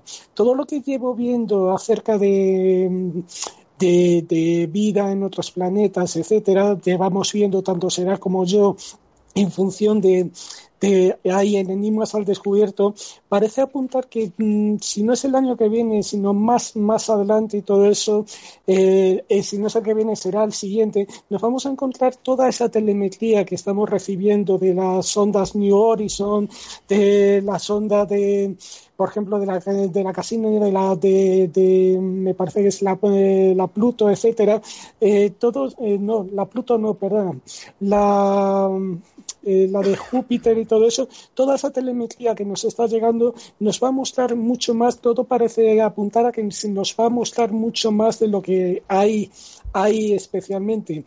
Indispensable eh, también, eh, ni más al descubierto, como ya he dicho, Geraldine, que eres un crack, y poco más puedo añadir, que no creo que se me escape nada, vamos. Tertulias de lo desconocido, eso sí. No, se agradece, se agradece la contribución. Sherak, subes a la palestra, venga, tome usted. Tome usted. Venga, pues vamos para allá. Mira, yo de, de este 2017 creo que hay algo que, me, que sí que me llama la atención y me gustaría destacar y no lo hemos comentado, y es esa, esa cantidad de desclasificación de material por parte de los gobiernos, como nos estamos encontrando material desclasificado que al fin y al cabo quien, quien realmente se molesta en, investigarlo un poquito se va a dar cuenta que, que, más que preguntas, más que respuestas, lo que obtiene son más preguntas, puesto que está todo tachado y demás, ¿no? Pero me ha llamado mucho la atención que según van pasando los años, la cantidad de desclasificación de materiales se, va incrementando, es exagerado. Y sobre todo destacar, ¿no?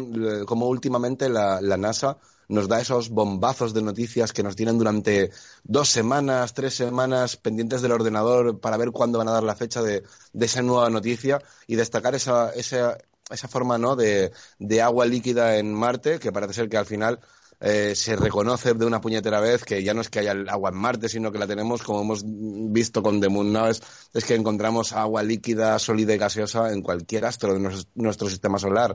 Encontramos en Encélado géiseres, ya no es en Encélados, en Ganímedes, en cualquier luna de, de, por ejemplo, de Júpiter o de Saturno, tienen géiseres. Estamos hablando de agua caliente, por tanto, estamos hablando de que si hay agua caliente y demás, vamos a encontrarnos cualquier otra forma de vida. Y es lo que intentamos mostrar con The Moon Now, que, la vida extraterrestre nada tiene que ver con lo que nos han mostrado de seres cabezones antropomorfos que vienen en naves espaciales, sino es más bien a, la biología que encontraríamos en, eh, si mirásemos con un microscopio, pues una gota de un estanque. Eh, no tiene nada que ver, no tiene nada que ver, pero bueno, nos encontramos ante toda una vida extraterrestre muy interesante. Y si tuviéramos que destacar algo también ¿no? de, de este año 2017, pues, eh, y no por peloteo, sino porque realmente ha sido así, Gerald, y es con tu programa la cantidad de, de eh, que estás ofreciendo, ¿no? Con, con, el tema de la hermandad, ¿no? De, de, hacer piña, de que seamos siempre uno. Me parece muy interesante, eh, ya que en ningún otro programa se ofrece esa hermandad que, que se ofrece en Clave 45. Entonces, desde Enigmas al Descubierto me parece que es, es muy, muy importante eh, recalcarte una vez más que te damos la enhorabuena por hacer piña como estás haciendo, hacer comunidad como estás haciendo, que eso a día de hoy, con tanto programa, programa de misterio como hay, nadie lo ha hecho, nadie lo ha conseguido, Gerald, así que enhorabuena. Y es solamente los principios. Eh, me refiero, mis ambiciones son ir mucho más allá. A ver si algún día consigo convalidar el tiempo con, las ganas y, hacemos aún logros más grandes. Esto de ponernos en contacto aquí, mm, vosotros tres, vosotros cuatro, con, conmigo y colaborar, es, ya te digo, es un, es un paréntesis. Tengo ganas de, de hacer cosas más, más interesantes. Tertulias, por ejemplo, sobre geopolítica, donde proponemos soluciones y alternativas no desde el punto de vista, como he aclarado en mi propio programa, política desde un punto de vista partidista, sino política desde el punto de vista de tomar las riendas del destino de tu nación como ciudadano de ella y elegir lo que tienes que elegir más allá de los partidos y de los dirigentes actuales. Pero bueno, en fin, veremos a dónde va, veremos si las agencias nos dejan y los hados nos permiten llegar a ese, a ese fin, feliz destino. Yo de todas formas te agradezco también las, las palabras, Sherax, muy, muy agradecido. Y pasamos a nuestro becario. Por favor, coméntanos qué te parece más relevante del 2017 que ha pasado. Y bueno, la verdad que, que fue un año muy enriquecedor. Eh, lo que es The Moon Now las revelaciones que nos han mostrado con, con las misiones Apolo y todavía lo, que falta, ¿no? Eh, te tienes ahí como, como constantemente expectante.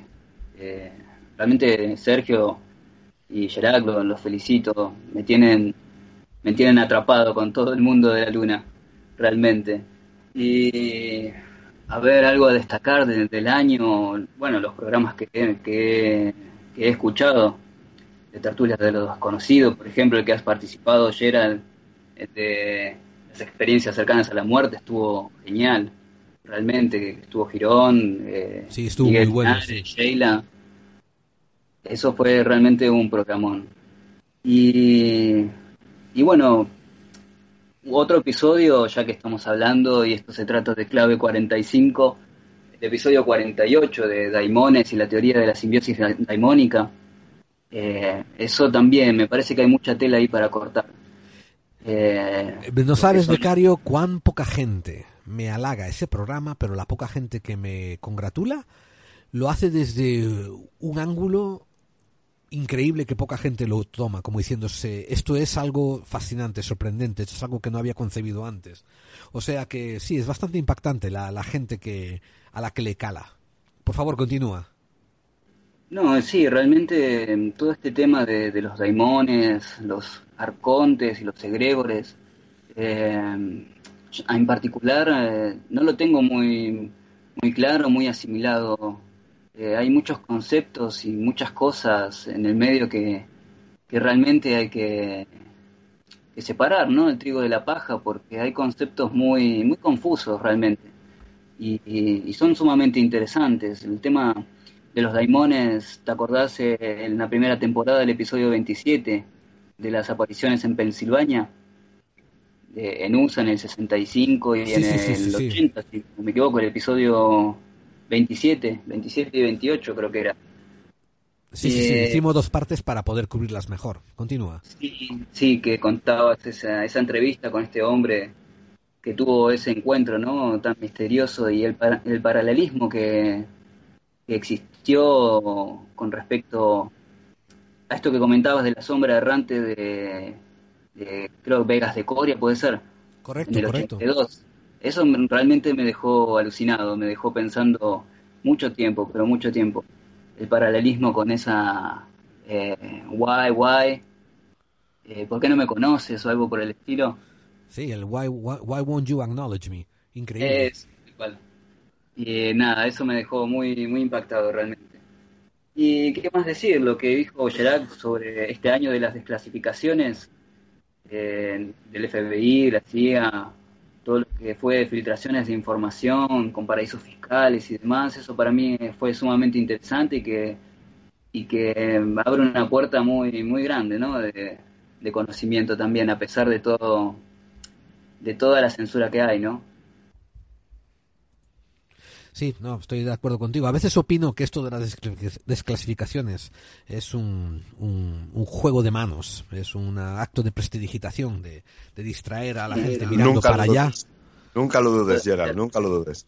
Porque, vamos, una desclasificación consistiría en decir, miren señores, aquí tienen los archivos, métanse a leer lo que les dé la gana. Es una desclasificación. El resto es, es redirección, redirigirte. Y, cuando te redirigen, estás perdiendo los recursos que estarías usando en irte a otro lado a investigar. Sí, sí, totalmente. Es como decir, eh, ante todo, ponerse a pensar, detenerse un minuto y ponerse a pensar eh, a quién beneficia, ¿no? Porque está todo tan manipulado, tan tanta tanta basura alrededor que nos imponen que definitivamente hay que pensar de esa manera todo el tiempo, porque no hay que bajar la guardia ni un solo minuto de todas formas una desclasificación y todo eso con censura, como puede llegar a ser las desclasificaciones de los documentos de la, eh, o de la CIA, por ejemplo, que te encuentras más eh, cosas eh, parcheadas de las que te puedes llegar a encontrar escritas, realmente y todo eso es simplemente pues darle un caramelito al pueblo que verdaderamente tal pues parezca que, que, que hemos cumplido. Y o desclasificar nociones sobre desclasificaciones como estábamos teniendo en muchos álbumes que hay de la NASA, en los cuales requieres una segunda, dos álbumes más, te desclasifica un álbum de fotografías y luego aparte tienes la segunda versión de la desclasificación anterior o con fotografías con parches. No sé qué clase de desclasificación es esa, pero por lo menos la tenemos. No, sí, sí, y estoy de acuerdo con un detalle, más vale tener algo que nada, pero en fin. Sí. Sí. Lo que pasa es que cuando, cuando, cuando te preguntas ¿Qué se ha sacado en claro de importante, hablo? De todos los miles o millones, ya no sé cuántos documentos hay desclasificados por parte de todos los países, ¿qué es lo que se ha podido sacar en claro de importancia? Nada, cero.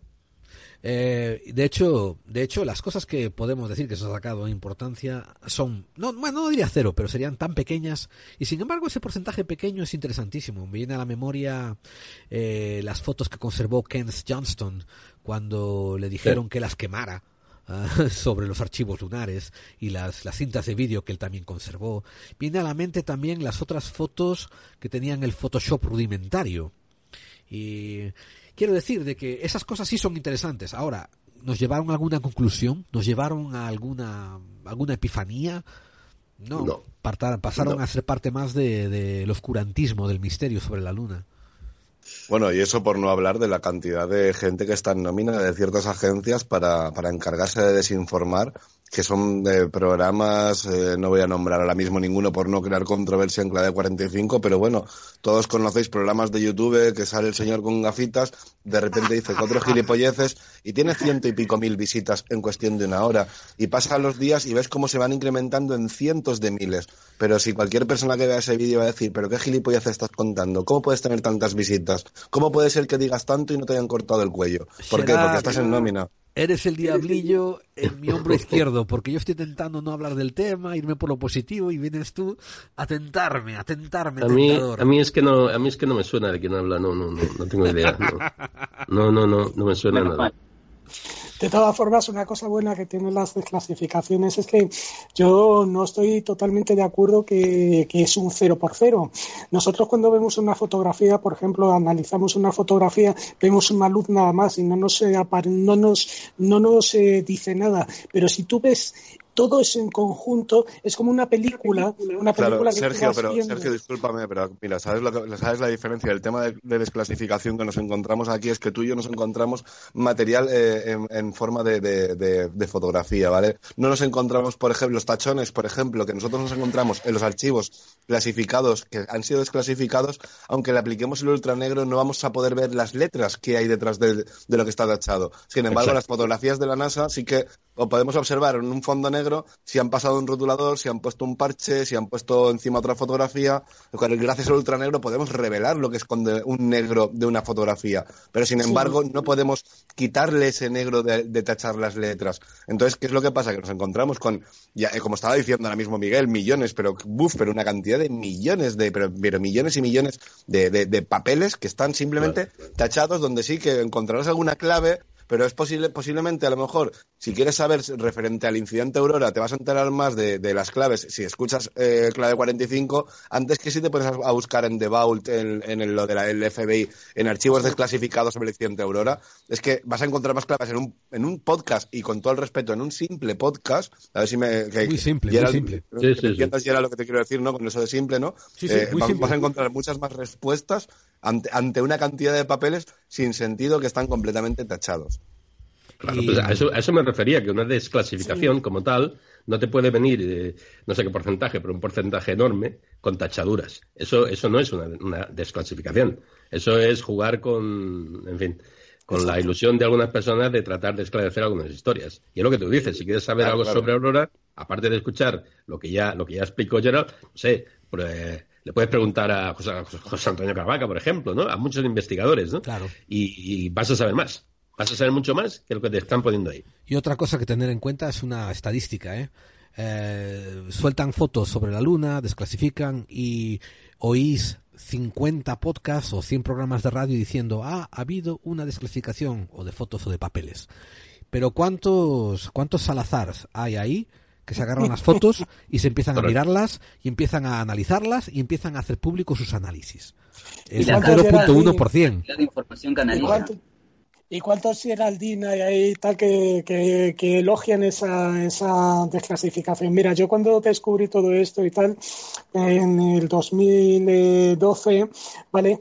Eh, hubo una, una, época en la cual fueron, se descubrieron muchísimas cosas, eh, pero que fue de silenciación. O sea, yo no sabía que la gente le gustaba esto. Años más tarde es cuando a lo mejor y tal, pues ya eh, te encuentras con, con, uno que te ha escuchado, otro que te ha escuchado. Sí, yo te escuché en esto, te escuché lo otro. Y la verdad es que hoy en día lo que estamos haciendo es, es ya tenemos tanto, tanto será como yo ya el ojo acostumbrado. Vemos una fotografía, sabemos dónde hay que buscar y ahí existe algo. Y muchas veces lo tenemos, eh, como sucede con el incidente este de la, de la pierna borrada y tal, de una pierna que ha sido borrada porque no querían que se viera algo. Eh, que, directamente ha estado ahí durante, durante décadas y nadie se ha dado cuenta de que alguien había borrado el cuerpo de esa pierna. Entonces, mm, ya es, ya es eh, los aquellos que están descubriendo, tú no te haces una idea de lo que cuesta sacar, o sea, incidencias como tenemos, que tenemos gigas de incidencias. Pero claro, Sergio, pero joder, Sergio, pero es que vamos a ver, nadie, nadie ante una, ante una misión Apolo, por ejemplo, nadie se pone a descargarse los ficheros oficiales y de todo el material, tanto clasificado como el material original, que tiene una misión Apolo con 10, 12, 15 mil fotografías, y se empieza a ver fotografía por fotografía, aplicando un tratamiento, y se tira 5 o 6 horas con cada fotografía, que al cabo de un mes estamos hablando de 10, 12 mil fotografías. Eso no lo hace nadie. Sergio, que eres un puto héroe. son, muchas, horas. Que la gente cuando escucha un programa. Bueno, yo, yo quiero, quiero dar testimonio de que tuve una tarde con, con Sergio y con Gerac eh, en ese análisis y no sé cómo Creo que habían pasado como cuatro horas y los tíos habían analizado dos fotos nada más. Así que imagínense la cantidad de horas que se pasan analizando ese banco de datos verdad, es verdad. además, tú no lo ha podido comprobar nadie que has estado con nosotros en lo que es simplemente echarnos un rato para preparar el Apolo 15. Y llevamos dos meses preparándolo, que se dice rápido, ¿eh? Pero es que estamos viendo una cantidad de fotografías llenas de incidencias que según vas descartando, porque dices, es que yo no puedo hacer un programa con 5.000 fotografías, por Dios, pero es que hay 15.000 llenas de incidencias tenemos que hacer una criba, una selección súper rigurosa. Y es a lo que yo me quería referir con esto, es que sale gente un fin de semana con una grabadora en una casa abandonada, después de tres horas de estar grabando, vuelven y vienen con una investigación, entre comillas, investigación, llenas de parafonías. Y dices, joder, yo es que llevo cuatro años investigando la luna y nunca me verás decir que yo soy investigador. Y me puedo comer más horas que cualquiera de toda esta gente junta captando parafonías.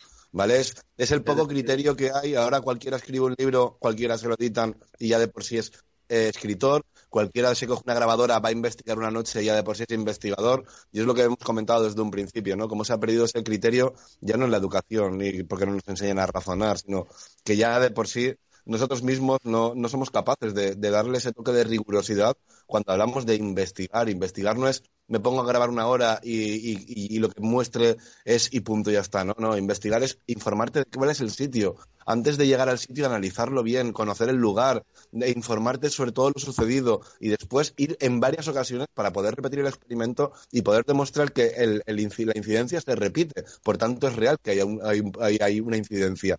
No puedes hacer una investigación de cinco minutos, de tres horas, ni de un puñetero día que vayas a un sitio abandonado con una grabadora.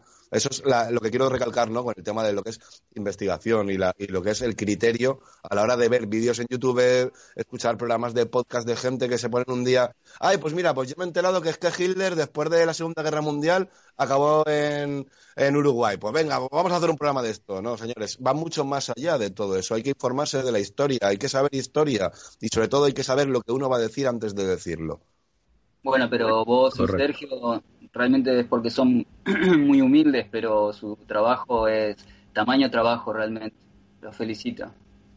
Bueno, en mi pueblo, Esteban, aquí en España y sobre todo en mi pueblo dicen que sarna con gusto no pica. O sea que si te rasca y te gusta, sigue rascándote. Okay. Mi sueño es tener eh, la capacidad que tenemos nosotros o que nosotros tengamos la capacidad que tenemos de analizar las fotografías y la calidad que tiene Geraldine de poner los datos, porque vamos, cada programa suyo es como un auténtico ensayo, ya digo, todo, todo lleno de, datos, de, de cosas que incluso hasta nosotros desconocemos y todo eso es increíble. Enhorabuena, Gerald, de verdad. Un trabajo envidiable. Y los que me critican por deletrear los nombres. La de, hostia, la de críticas que he recibido por eso.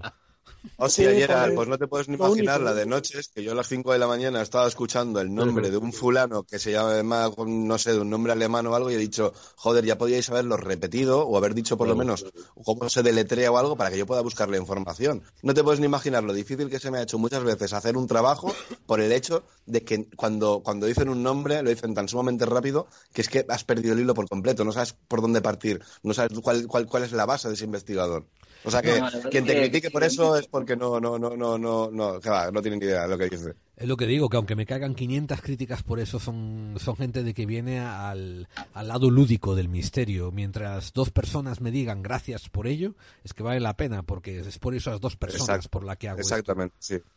Además es que es, es, necesario, porque hay, hay nombres, como decía Sera, que es que te pasan y imposible saber de quién hablas, ¿no? Yo lo, yo lo he hecho más de una vez, ¿eh? Parar el podcast, tirar para atrás y apuntar ese nombre y buscarlo. O sea que sigue por ahí, por favor. No, definitivamente, chavales. Y bueno, cerrando, cerrando el programa, me quedan los últimos 15 minutos. Eh, vamos a hacer una cosa rapidita. Vamos a ir uno por uno y os voy a hacer unas preguntitas. Por ejemplo, eh, ¿la Atlántida te parece un tema relevante o te parece obsoleto? Y vosotros tenéis también que dar respuestas bien concisas. Eh, lo digo por cuestiones de formato, ¿no? Que nos queda muy poco tiempo. Limitar las respuestas a ser posible a dos minutos o menos y voy a haceros un par de preguntas a cada uno. ¿Estáis listos? Adelante. De acuerdo. Bien, empiezo con Miguel. Y voy a empezar a por Miguel diciendo, ¿los poderes en la sombra existen o no? Sí, por supuesto. Han existido siempre. Siempre han existido esos poderes en la sombra, de una u otra manera. Hoy en día están eh, quizás todavía más en la sombra porque, bueno, gracias a, dentro de lo malo, gracias a, al incremento de la información, por decirlo de una manera que todo el mundo entienda, se tienen que ocultar de una manera más sutil, más perfecta.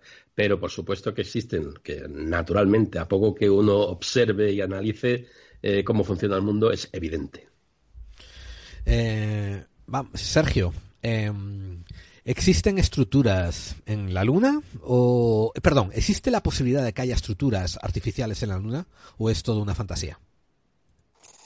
Pues mm, por supuesto que existe, no solamente existe eso, sino cualquiera que pueda haber un cráter cuadrado, un cráter en, justamente lleno de, estructuras escalonadas. Y es más, te voy a comentar, no solamente existe, sino que en la, en la misión de la, de, la, eh, perdón, de la Agencia Espacial China, te puedes encontrar lo que ellos denominan fosos de anillo. Es decir, no solamente es una extraña como un extraño tornillo gigantesco, en muchos casos de 9 kilómetros de diámetro, ellos te ponen fotografías comparativas de 9 kilómetros de diámetro y con una profundidad de hasta 4 kilómetros. Mm, si eso ha sido creado por la naturaleza, menuda naturaleza, pero posiblemente si exista eso, posiblemente que existan estructuras y no solamente existen, sino que las hay. Y escúchame, ya no es, ya no es, perdón, y perdóname que me, que, que me meta así por medio, ya no es que nos encontremos con, con estructuras que podamos ver a simple vista, sino que, como decían Hogland y Vara en su libro Dark Mission, nos encontramos con unas estructuras, ellos decían que eran estructuras de cristal, pero claro, estamos hablando de que hace 20 años o hace 30 años no había la tecnología que hay ahora.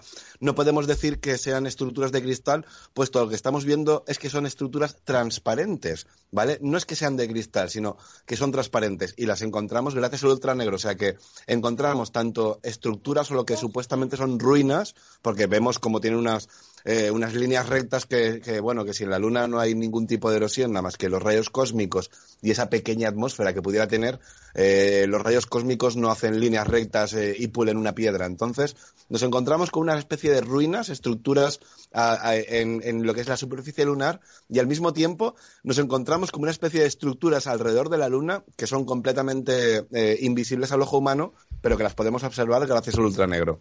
Entonces voy a continuar con otra pregunta. Eh, Sergio, eh, Dark Vision, ¿lo conoces? Eh, Dark Vision sí, lo conozco.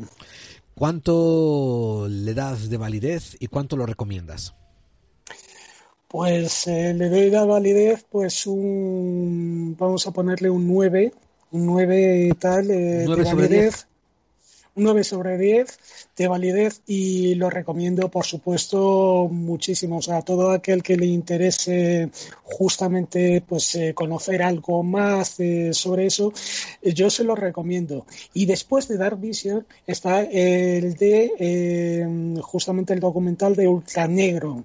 Vale, no es que yo barra para adentro, es que es lo, el mejor que yo puedo documentar, que puedo mostrar sobre eso.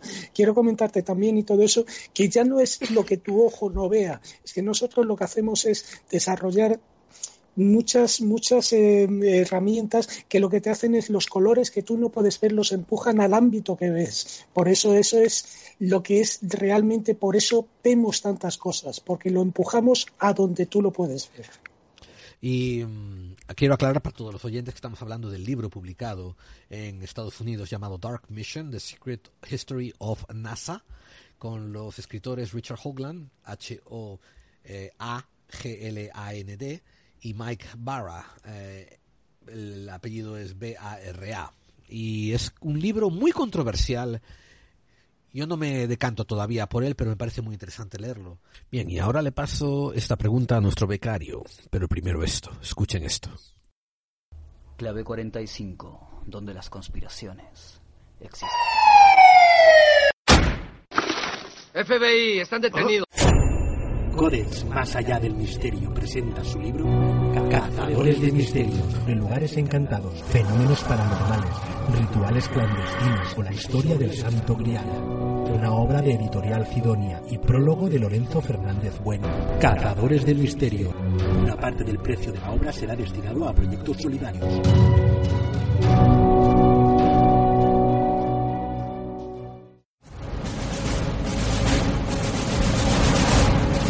TD, LD, radio.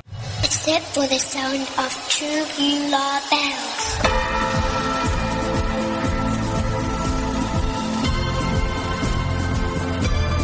TD, LD, radio. ¿Estás preparado?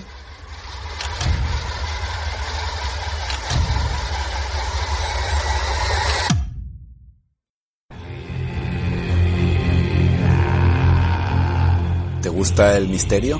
¿La ciencia? la vida extraterrestre y las conspiraciones, pero de una manera objetiva y bien documentada? Pues no te pierdas Enigmas al Descubierto, un programa interactivo donde podrás ver todo eso que estamos comentando a la vez que escuchas. Enigmas al Descubierto, un viaje a las profundidades del misterio.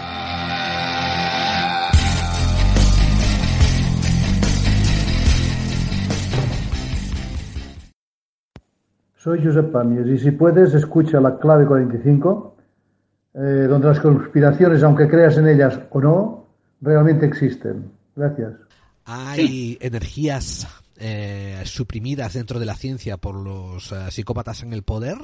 ¿O es solamente al paso en que avanza la ciencia debido a los sistemas económicos actuales?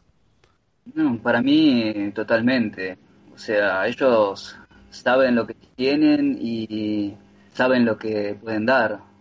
A ver si me explico. Ellos nos dan a cuenta gotas todo. Ellos tienen acumulado eh, mucho conocimiento que, que, bueno, a nosotros nos dan en cuenta gotas, porque como dijo Sergio en algún momento, eh, prefieren un pueblo ignorante. Así que totalmente de acuerdo con esa, con esa idea. Sí, sí, muy, muy de acuerdo contigo. Miguel, paso otra vez a ti. Sí. Eh, ¿crees, ¿Crees en la intercomunicación entre vivos y difuntos? Sí, definitivamente. Eh, además, he tenido algún tipo de experiencia años atrás y, y sí, sí, creo, creo absolutamente. Eh, aunque tengo que matizar, eh, lo que no sé a día de hoy es qué etiqueta ponerle. Si ponerle muertos, si ponerles qué. Eso no lo sé.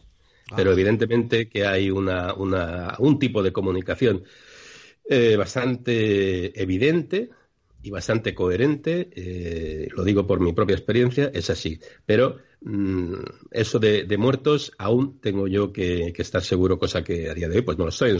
No sé, si realmente son personas fallecidas, entidades de otro tipo, eso a día, de hoy todavía no lo tengo claro. Qué fabulosa respuesta, buenísima.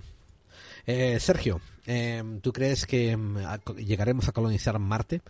Segunda parte de la pregunta es, ¿en cuánto tiempo? Y tercera parte, ¿lo hacemos al paso en que avanza la ciencia o lo hacemos al paso en que nos permiten los psicópatas en el poder? Pues muy buena pregunta y todo eso, colonizar Marte. Eh, a ver, eh, deberíamos de cambiar un poquito el chip. Eh, Marte, colonizar, el concepto de colonizar a mí me resulta un poco agresivo. No nos olvidemos que en Marte, si hay agua, hay vida. Entonces, no me gustaría pertenecer a un planeta que directamente coloniza otro planeta y tal, con vida dentro y tal, con la idea de colonizar, explotar sus, sus, sus recursos. Lógicamente, Entiendo tu idealismo, Sergio, pero dado la historia que llevamos, me parece la única sí. conclusión inevitable.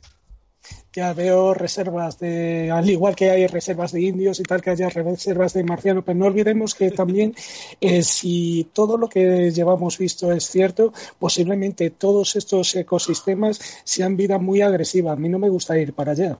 Entonces, eh, son vida, además que hay imágenes y tal bastante impactantes, vida muy, muy, muy agresiva, muy arraigada a lo que es un ecosistema árido. Y colonizar Marte, pues a qué paso vamos? Pues vamos, vamos al paso que nos, eh, que nos eh, dictan, como dices tú y tal, los psicópatas del poder. Es decir, en un mundo y tal, sobre todo hoy en día, un mundo en crisis, poco, poco presupuesto se le va dando a todas estas misiones. Ahora están empezando a dar todas las misiones fruto de, de todo y posiblemente y tal, pues si Marte resulta interesante o descubren algo bastante interesante, imagínate una beta de oro bastante grande o lo que sea, irá mucho más rápido. Pero pero por desgracia y todo eso, pues yo creo que está yendo a un paso lento para lo que cabe esperar. Muy bien, eh, estoy de acuerdo contigo en casi todo. Y Sharak, dos pre una pregunta compuesta. La primera parte es, ¿la geoingeniería artificial de modificación del clima existe? Y la segunda parte es, ¿cuál es el objetivo final de la, esta geoingeniería, si es cierto que existe? Dos minutos. Bueno, pues eh, para empezar existe, porque de hecho puedes encontrar el término en cualquier buscador de Internet. Entonces, existe. La geoingeniería, la que es la, lo que es la manipulación climática a gran escala existe, se lleva haciendo desde hace décadas, por no decir más de 100 años. Eh, el objetivo de la misma es, es que esto es un campo muy amplio. Aquí podríamos hablar de lo primero de todo, el tema de quien controle la lluvia controla la agricultura de un país y quien controle la agricultura de un país al fin y al cabo acaba controlando la economía del mismo. Entonces, estamos acidificando los suelos, eh, evitamos que llueva, por tanto lo que tenemos es un país seco donde no hay lluvia y donde solamente un tipo de semillas para, para según qué, terrenos ácidos van a ser eh, van a ser van a, van a, servir de fruto ¿no? y van a poder ser comercializadas y van a poder eh, aportar una, agricultura a una región. Eso por un lado, nos encontramos también la gente que habla ¿no? de que nos fumigan y que es para enfermedades y demás. Bueno, el caso es que desde que, que nos encontramos este tipo de ingeniería, sí que parece ser que hay más casos de eh, problemas respiratorios con la, con la gente. No sé hasta qué punto de relación tendrá, pero lo que sí que está claro es que en la península ibérica la lluvia se nos está robando. Los, cualquiera que tenga dos dedos de frente puede observarlo. Por decir esto me van a tachar de loco y demás, pero bueno, cualquier persona que observe el cielo va a poder ver cómo ya no existen esos cúmulos con fondos azules, es todo un cielo blanquecino, grisáceo. Siempre son los aviones que pasan cuando viene el mal tiempo y las lluvias se reducen a dos, dos, horas de lluvias intensas que acaban destrozándolo todo, o simplemente no llega a llover como, como debería. Se habla de un cambio climático, sobre todo de un antropoceno, bueno, eh, dudo mucho que, el ser humano, siempre se habla del ser humano, es que eso es lo triste, ¿no? Se habla del ser humano como si fuera mi culpa el ir a un supermercado y que no me den una bolsa de papel en vez de plástico, como si fuera mi culpa que cada vez que voy a comprar a un supermercado todo venga envuelto en plástico, cuando podría estar envuelto en otro tipo de, envases y demás. ¿Cómo hemos pasado del cristal al tetrabric cuando se supone que el cristal es lo más reciclable que hay, lo más limpio y lo más sano, y un tetrabric solamente reciclable un 10% del envase? Estamos, eh, estamos viendo cómo, cómo el clima ahora mismo se puede, se puede especular con él en bolsa, cualquiera lo puede buscar en Internet y verá como en la península ibérica, en España, para empezar, el BOE sí que habla de la modificación climática de la fase atmosférica. Entonces, si se habla de modificación climática es porque existe el modificar el clima. Luego encontramos como hay empresas que en el IBEX 35 quieren especular con el clima. Lógicamente nos encontramos como que ahora no llueve, ahora no sé qué, el, sube la factura del gas, sube la factura del agua todo tiene una relación. Y esto es un tema muy, mm, mm, ¿cómo decirlo?, multidisciplinar. No solamente tiene un objetivo que es que no llueva, no, no. Es que no llueva, es acidificar el suelo, es, es, eh, prácticamente es cambiar la economía de un país y hacerte dueño de un país. Es un eh, tema muy delicado que si quieres algún día le dedicamos un programa entero porque en dos minutos es técnicamente imposible, pero bueno. Completamente de acuerdo da mucho juego Gerald y es un tema que, es una lástima que siempre salgan los mismos, ¿no? Los trolls estos que salen por los grupitos en el momento en que hablas de este tema, porque esa gente solamente habla en contra de la geoingeniería, nunca hablan en tema de las psicofonías. Sí, hay, hay, una cantidad de población, por ejemplo, en Escocia que creen en duendes, en hadas y elfos, porque es el folclore de allí. ¿Por qué no hay ningún estudio que demuestre que no existen las hadas? ¿O por qué no hay ningún estudio que demuestren que no existen los unicornios rosas? Sin embargo, nos encontramos con 77 científicos, de los cuales uno sí que dice que, hay algo que falla, pero los otros 76 dicen que el, tema de la ingeniería es, del 86 es todo mentira, ¿no? Si eso es mentira, ya para empezar, ¿qué coño haces haciendo un estudio y gastando dinero en algo que no existe? ¿Por qué solamente se intentan desmentir las cosas que realmente preocupan a la población? Porque ahí hay algo que, no interesa que, sepamos. Completamente de acuerdo contigo, Sheraki. Gracias por la exposición. Eh, y cerrando entonces con nuestro becario. ¿Cuántas las humanidades antehistóricas, antes de los, de los registros históricos, ¿existieron? Y si existieron, en tu estimación, ¿cuántas civilizaciones posibles que hayan existido de forma cíclica? Y mira, realmente eso no lo sé. ¿Cuánto tiempo tiene la Tierra girando ¿no? en el espacio?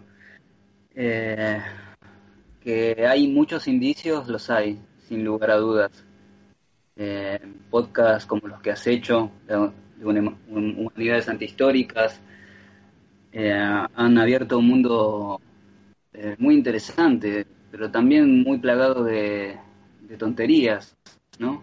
Eh, en una breve historia de todo, Maquiniña y Quique han hablado de la península ibérica y de la Atlántida, han manifestado bueno, te han paseado por toda la historia prácticamente. Han hablado de los tartesos y de la posible descendencia, eh, de, los atlantes y de cataclismos. Vos también, Gerald, has hablado de eso.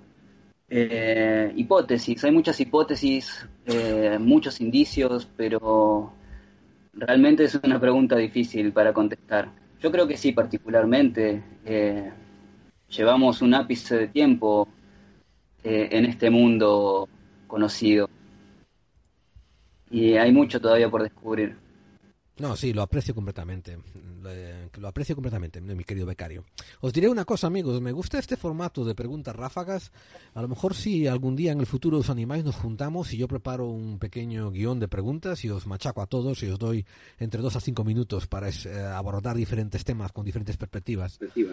A mí me parece genial, además, porque el tema de la Atlántida realmente da para mucho juego, puesto que hablamos de, del Timeo y de Critias de, Platón, cuando realmente existieron ahí 12 textos. O sea, nos llega solamente uno, y, y, digo yo, y de ese uno no se pudo equivocar. Hablaba de un continente que era como África y Asia juntos, pero ¿y si en vez de hablar de la Atlántida como un continente es una pregunta que siempre me he hecho porque creo que me llega, todo me llega a, pensar sobre lo mismo. Encontramos la Atlántida, pues bueno, dispersada ya no por el Mediterráneo ni por el sur de la península ibérica, sino supuestamente, ¿no? Por esas islas, Canarias o incluso entre, entre eh, Sudamérica y, España, o incluso se ha llegado a decir también que parte de la Atlántida pertenecería a esas ruinas de Tiahuanaco, Sacsayhuamán, ¿no? Esas, esas eh, culturas precolombinas, pero claro, ¿y si hablásemos de la Atlántida como lo que hoy nos referimos a la, primera civilización, ¿no? El primer mundo. Hablamos de un tercer mundo como esa gente de África, pobrecita, que no tiene nada que comer, pero están ahí. Y de hecho encontramos la, Atlántida, la encontramos repartida por todos los sitios, por todos, por todos lados encontramos restos de una civilización anterior a la nuestra.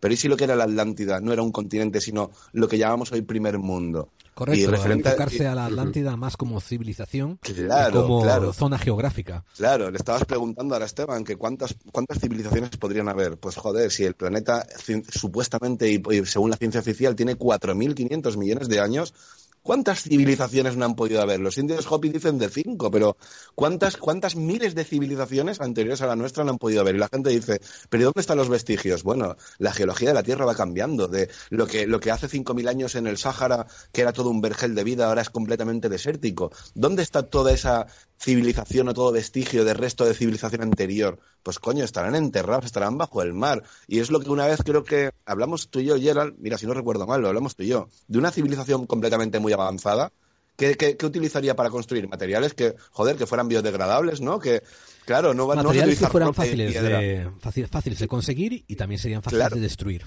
Obvio. Entonces, ¿qué quedaría de una civilización completamente avanzada si de nosotros dentro de mil años no quedaría ni siquiera ni el asfalto, puesto que la naturaleza lo habría cubierto todo?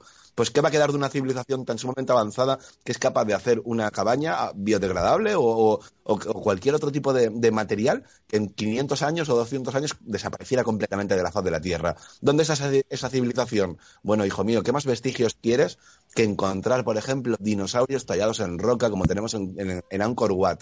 ¿Qué más quieres de esas pinturas rupestres donde se ven a, gente cazando dinosaurios? Ahí implica que hay algo por medio que, que, nos estamos perdiendo. Pero claro, es lo que decías al principio, Gerald, que nos están educando para entrar en una sociedad, en una rueda, donde para poder funcionar tienes que saber esto y esto y esto para poder encontrar trabajo, para poder ser un padre de familia, para poder mantener a tu familia y el día de mañana poder morirte habiendo cotizado a la seguridad social. Debe de ser cierto de que cuando estás haciendo algo que te gusta, el tiempo vuela, porque honestamente llevamos ya casi dos horas en esta tertulia que estaba propuesta a ser cosa de una hora, hora y media. Y aún así estamos sintiendo de que nos quedan muchas cosas en el tintero, ¿verdad?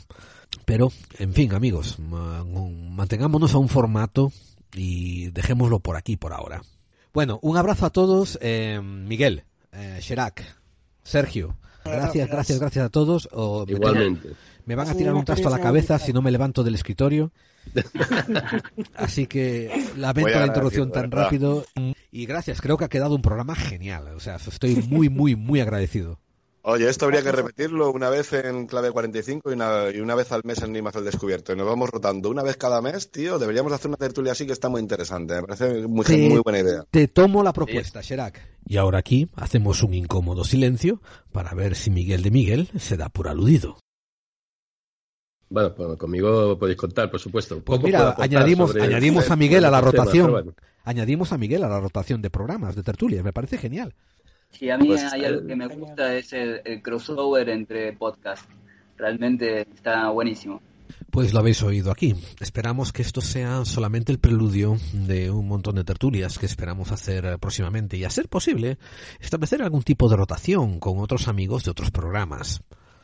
Recordad que Clave 45 ya en sus albores, en sus inicios, muy prontamente quiso intentar crear comunidad e intentar establecer un grupo de gente que, unidos, caminaban hacia buscar verdades más grandes.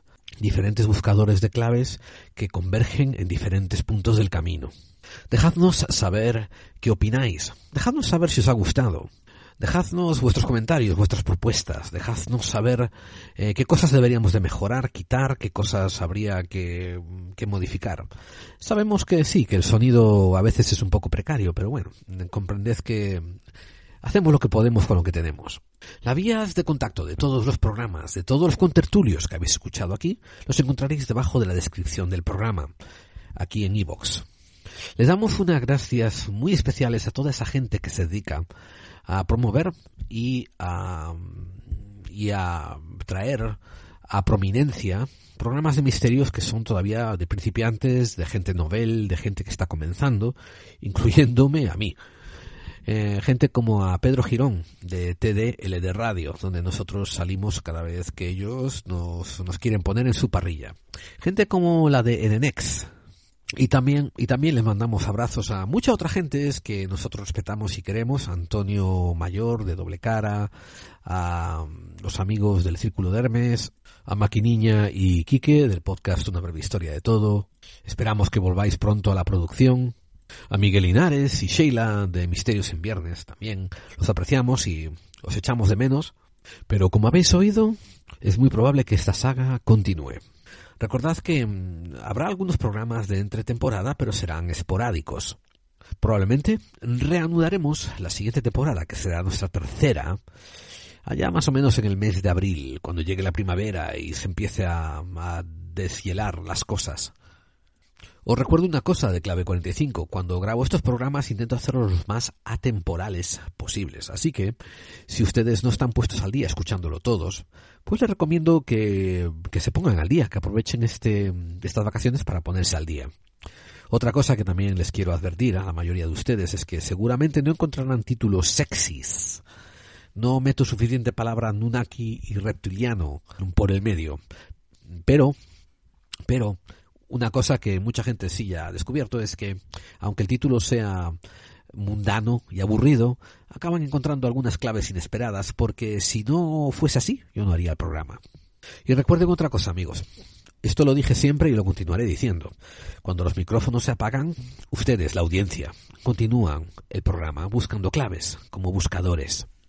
Y lo hacen en el muro de iVoox y lo hacen también en el grupo de Facebook llamado Buscadores de Claves. Lo hacen por correo electrónico y por cualquiera de las vías de contacto que tengo ahí abajo, escritas en la descripción del programa. Así que le doy mi máximo agradecimiento a todos los contertulios una vez más. Ya sé que sueno pesado, pero aprecio el esfuerzo que hicieron y lo bien que, que quedó el programa con la temática tan interesante que expusieron todos.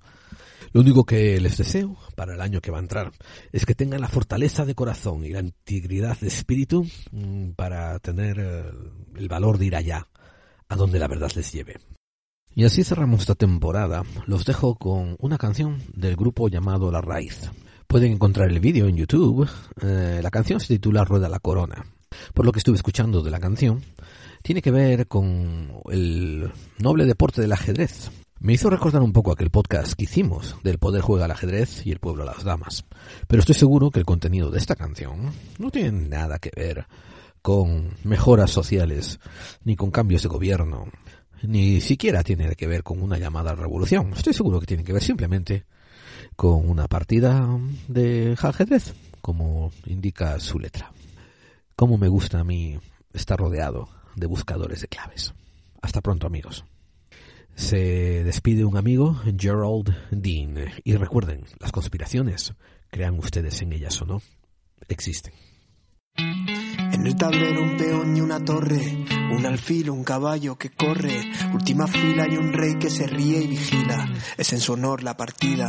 Blancos son negros, son rojos y azules, siglos de llantos, nieblas, ataúdes, caras al sol escondidos en nubes. Que se acabe ya.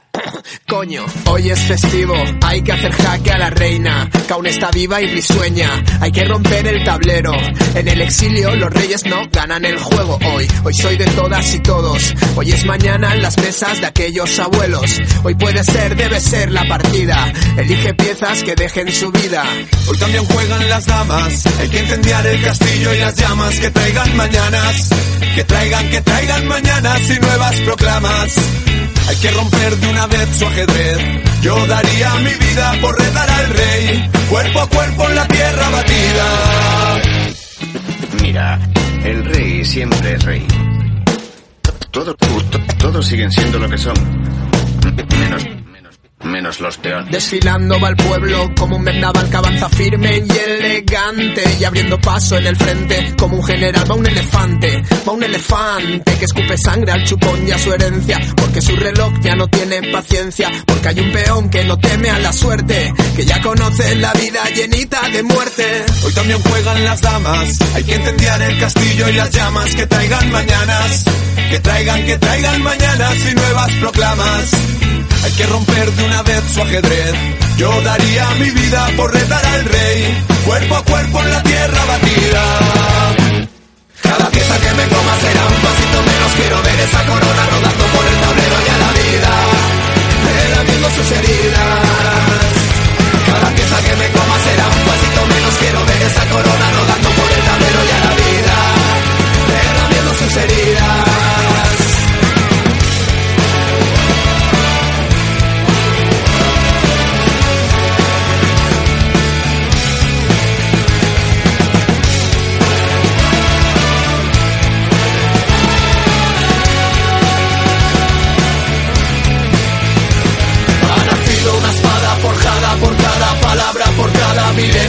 Que estuviste. Matando de hambre a tus pueblos, viviendo del chiste. Hay que elegir para siempre y movemos. Ser un peor no se elige. Hace tiempo que lo repetimos. Aquí elegimos levantar el vuelo.